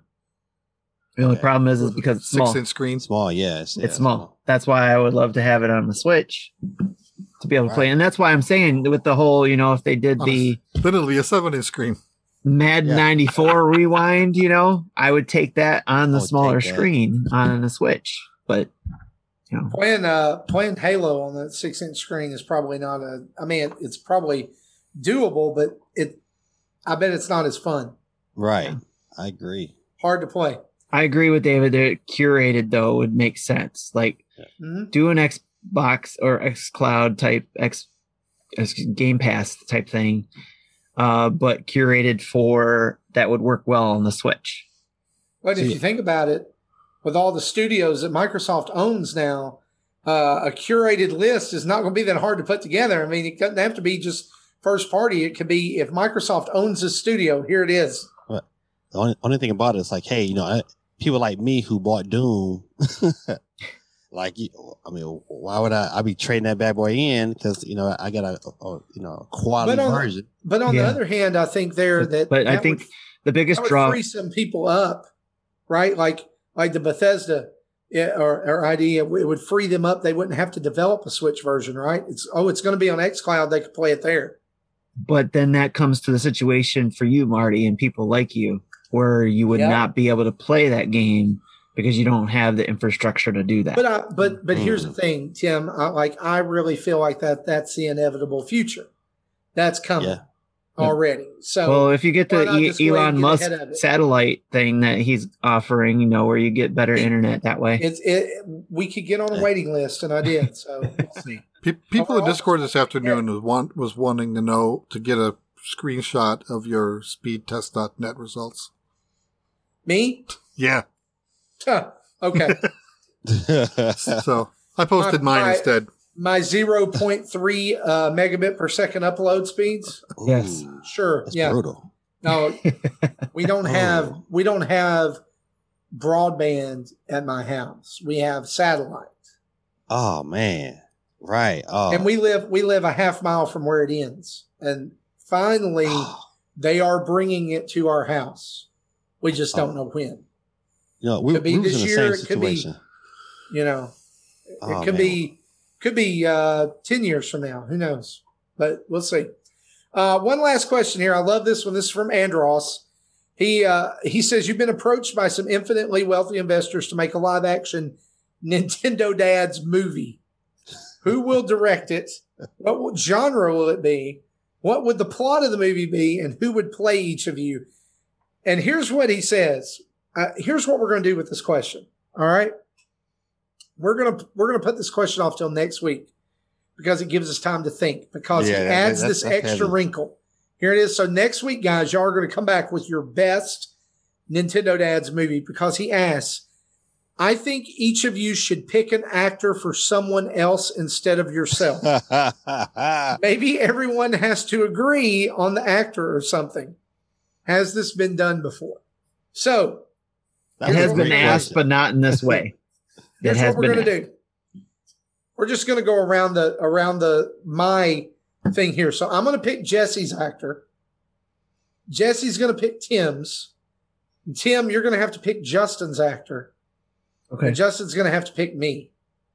Okay. All right. So I'm, pick, I'm picking Tim's. You're picking Tim's. Tim's I'm picking, picking Justin's. Justin's. Justin's picking me. I'm picking you. Oh, so yeah. by next week, we're going to have who will direct, what genre the film will be, and what the plot will be Oh yeah, I'm definitely chiming in for this one. from from each from each person. All right. So I already know where I'm going with this, and it's it's not going to be it's going to be like a plane crash. Great question. Uh, It is Yes. a great question. I'm I'm actually kind of scared. Um, if never mind, I'm not saying it. Um, but anyway, uh, guys, that is episode 322 of Nintendo Dads. We'll come back to that fantastic question next week. And as we round out the show, we want to say a huge thanks to David Reed, Gaming Dad, for man. joining us on tonight's episode. Y'all, again, be sure to go check him out on Monday nights at 9 Eastern uh, on YouTube at Gaming Dad. Like you said, you type in Gaming Dad, it's the first thing that pops up. He has a weekly news show, giving away stuff, just being a blessing to the community, spreading some. Interactive, interactive Yeah. news so show. y'all go interactive check out show. Gaming Dad. logo. There's there's his logo right there. I love that logo. Um, y'all go check him out. Also hit him up on Twitter at gaming underscore dad three and Instagram at gaming dad three. Man, thank you You know- so much for being on episode 322. Hey man, thank We you, loved thank it. you, man. I appreciate it. Had a great time today. Awesome, and we will definitely, definitely have you back. This is this is not going to be the only time you're going to be here with the Nintendo Uh, don't don't worry if I'm if I'm not back on, I'm gonna I'm gonna troll every week. All right. I like it. I like it. Well, guys, as we round out the show here, we want to say huge thanks to our Patreon producers, Chris Mears, Dave Ernsberger, Antonio Contronio, and Christopher Waring. thank you guys for backing us at the $30 Patreon producer level. And thank you to each and every one of you who are part of our Patreon uh, from a dollar all the way up. You guys are just so good to us. It's such a blessing. And we thank you for being a part of our community, which now on YouTube is over uh, 5,300 strong on YouTube. It's just growing by the week, and we thank you for that. Also, we're almost past a thousand followers on Twitch, and we want to say a huge thanks to our 15 Twitch subscribers who also get access to our Discord community and activities by subbing uh, or how do they do that, Tim? They prime us on you know, Uh, if they use their Prime, Yeah. yes, they get Yeah. it that way. Uh, but there's tiers in the Twitch subscriptions as well. So even at t- tier level one, they get right in. So that's uh, four ninety nine a month. So they get right in at the uh, the same level as the five dollar guys at uh, Patreon. So this shows you how like I'm so old. The, pa- the Twitch works. Patreon people too, if they're interested in switching over to following us on Twitch, can do it the same way and get the five dollar level too. So I mean, just we're always blessed by what they do there, but uh, we ha- we believe in flexibility and you know being able to move with you And, guys. and so. speaking of flexibility, you, you know, a few months ago we added the uh, yearly option to Patreon. yes, uh, support saves you a little bit of money if you want to back us at the one dollar, five dollar, ten dollar level. It's basically like getting a couple of months for free, uh, Yep. and so you can get go over there and do that. like that. Yeah. And uh, we would love to have you do that. You can check us out at our website, nintendodads.org. You can email us at nintendodads at gmail.com or call in and leave a voicemail at 929-25-NDADS. That's 929-256-3237. We want to say a big thanks to OC Remix for the music used throughout the show and remind you that sharing is caring. Go tell somebody about us. And all, as always, go to your podcast app of choice. Leave us a five star review with some written words telling us how awesome we are so everybody can see it. That just helps people find us. And that's really what we want. We just want more people to join in and be a part of what's going on here. So for me, for Jesse, for Tim, and for David Reed, Gaming Dad, thanks for watching episode 322 or listening to episode 322. We'll see you next time. Bye bye. Take you later, peeps.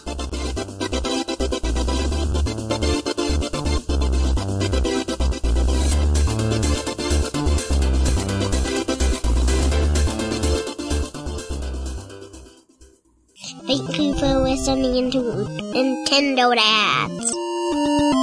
We sound like the goddamn Nintendo dads all of a sudden.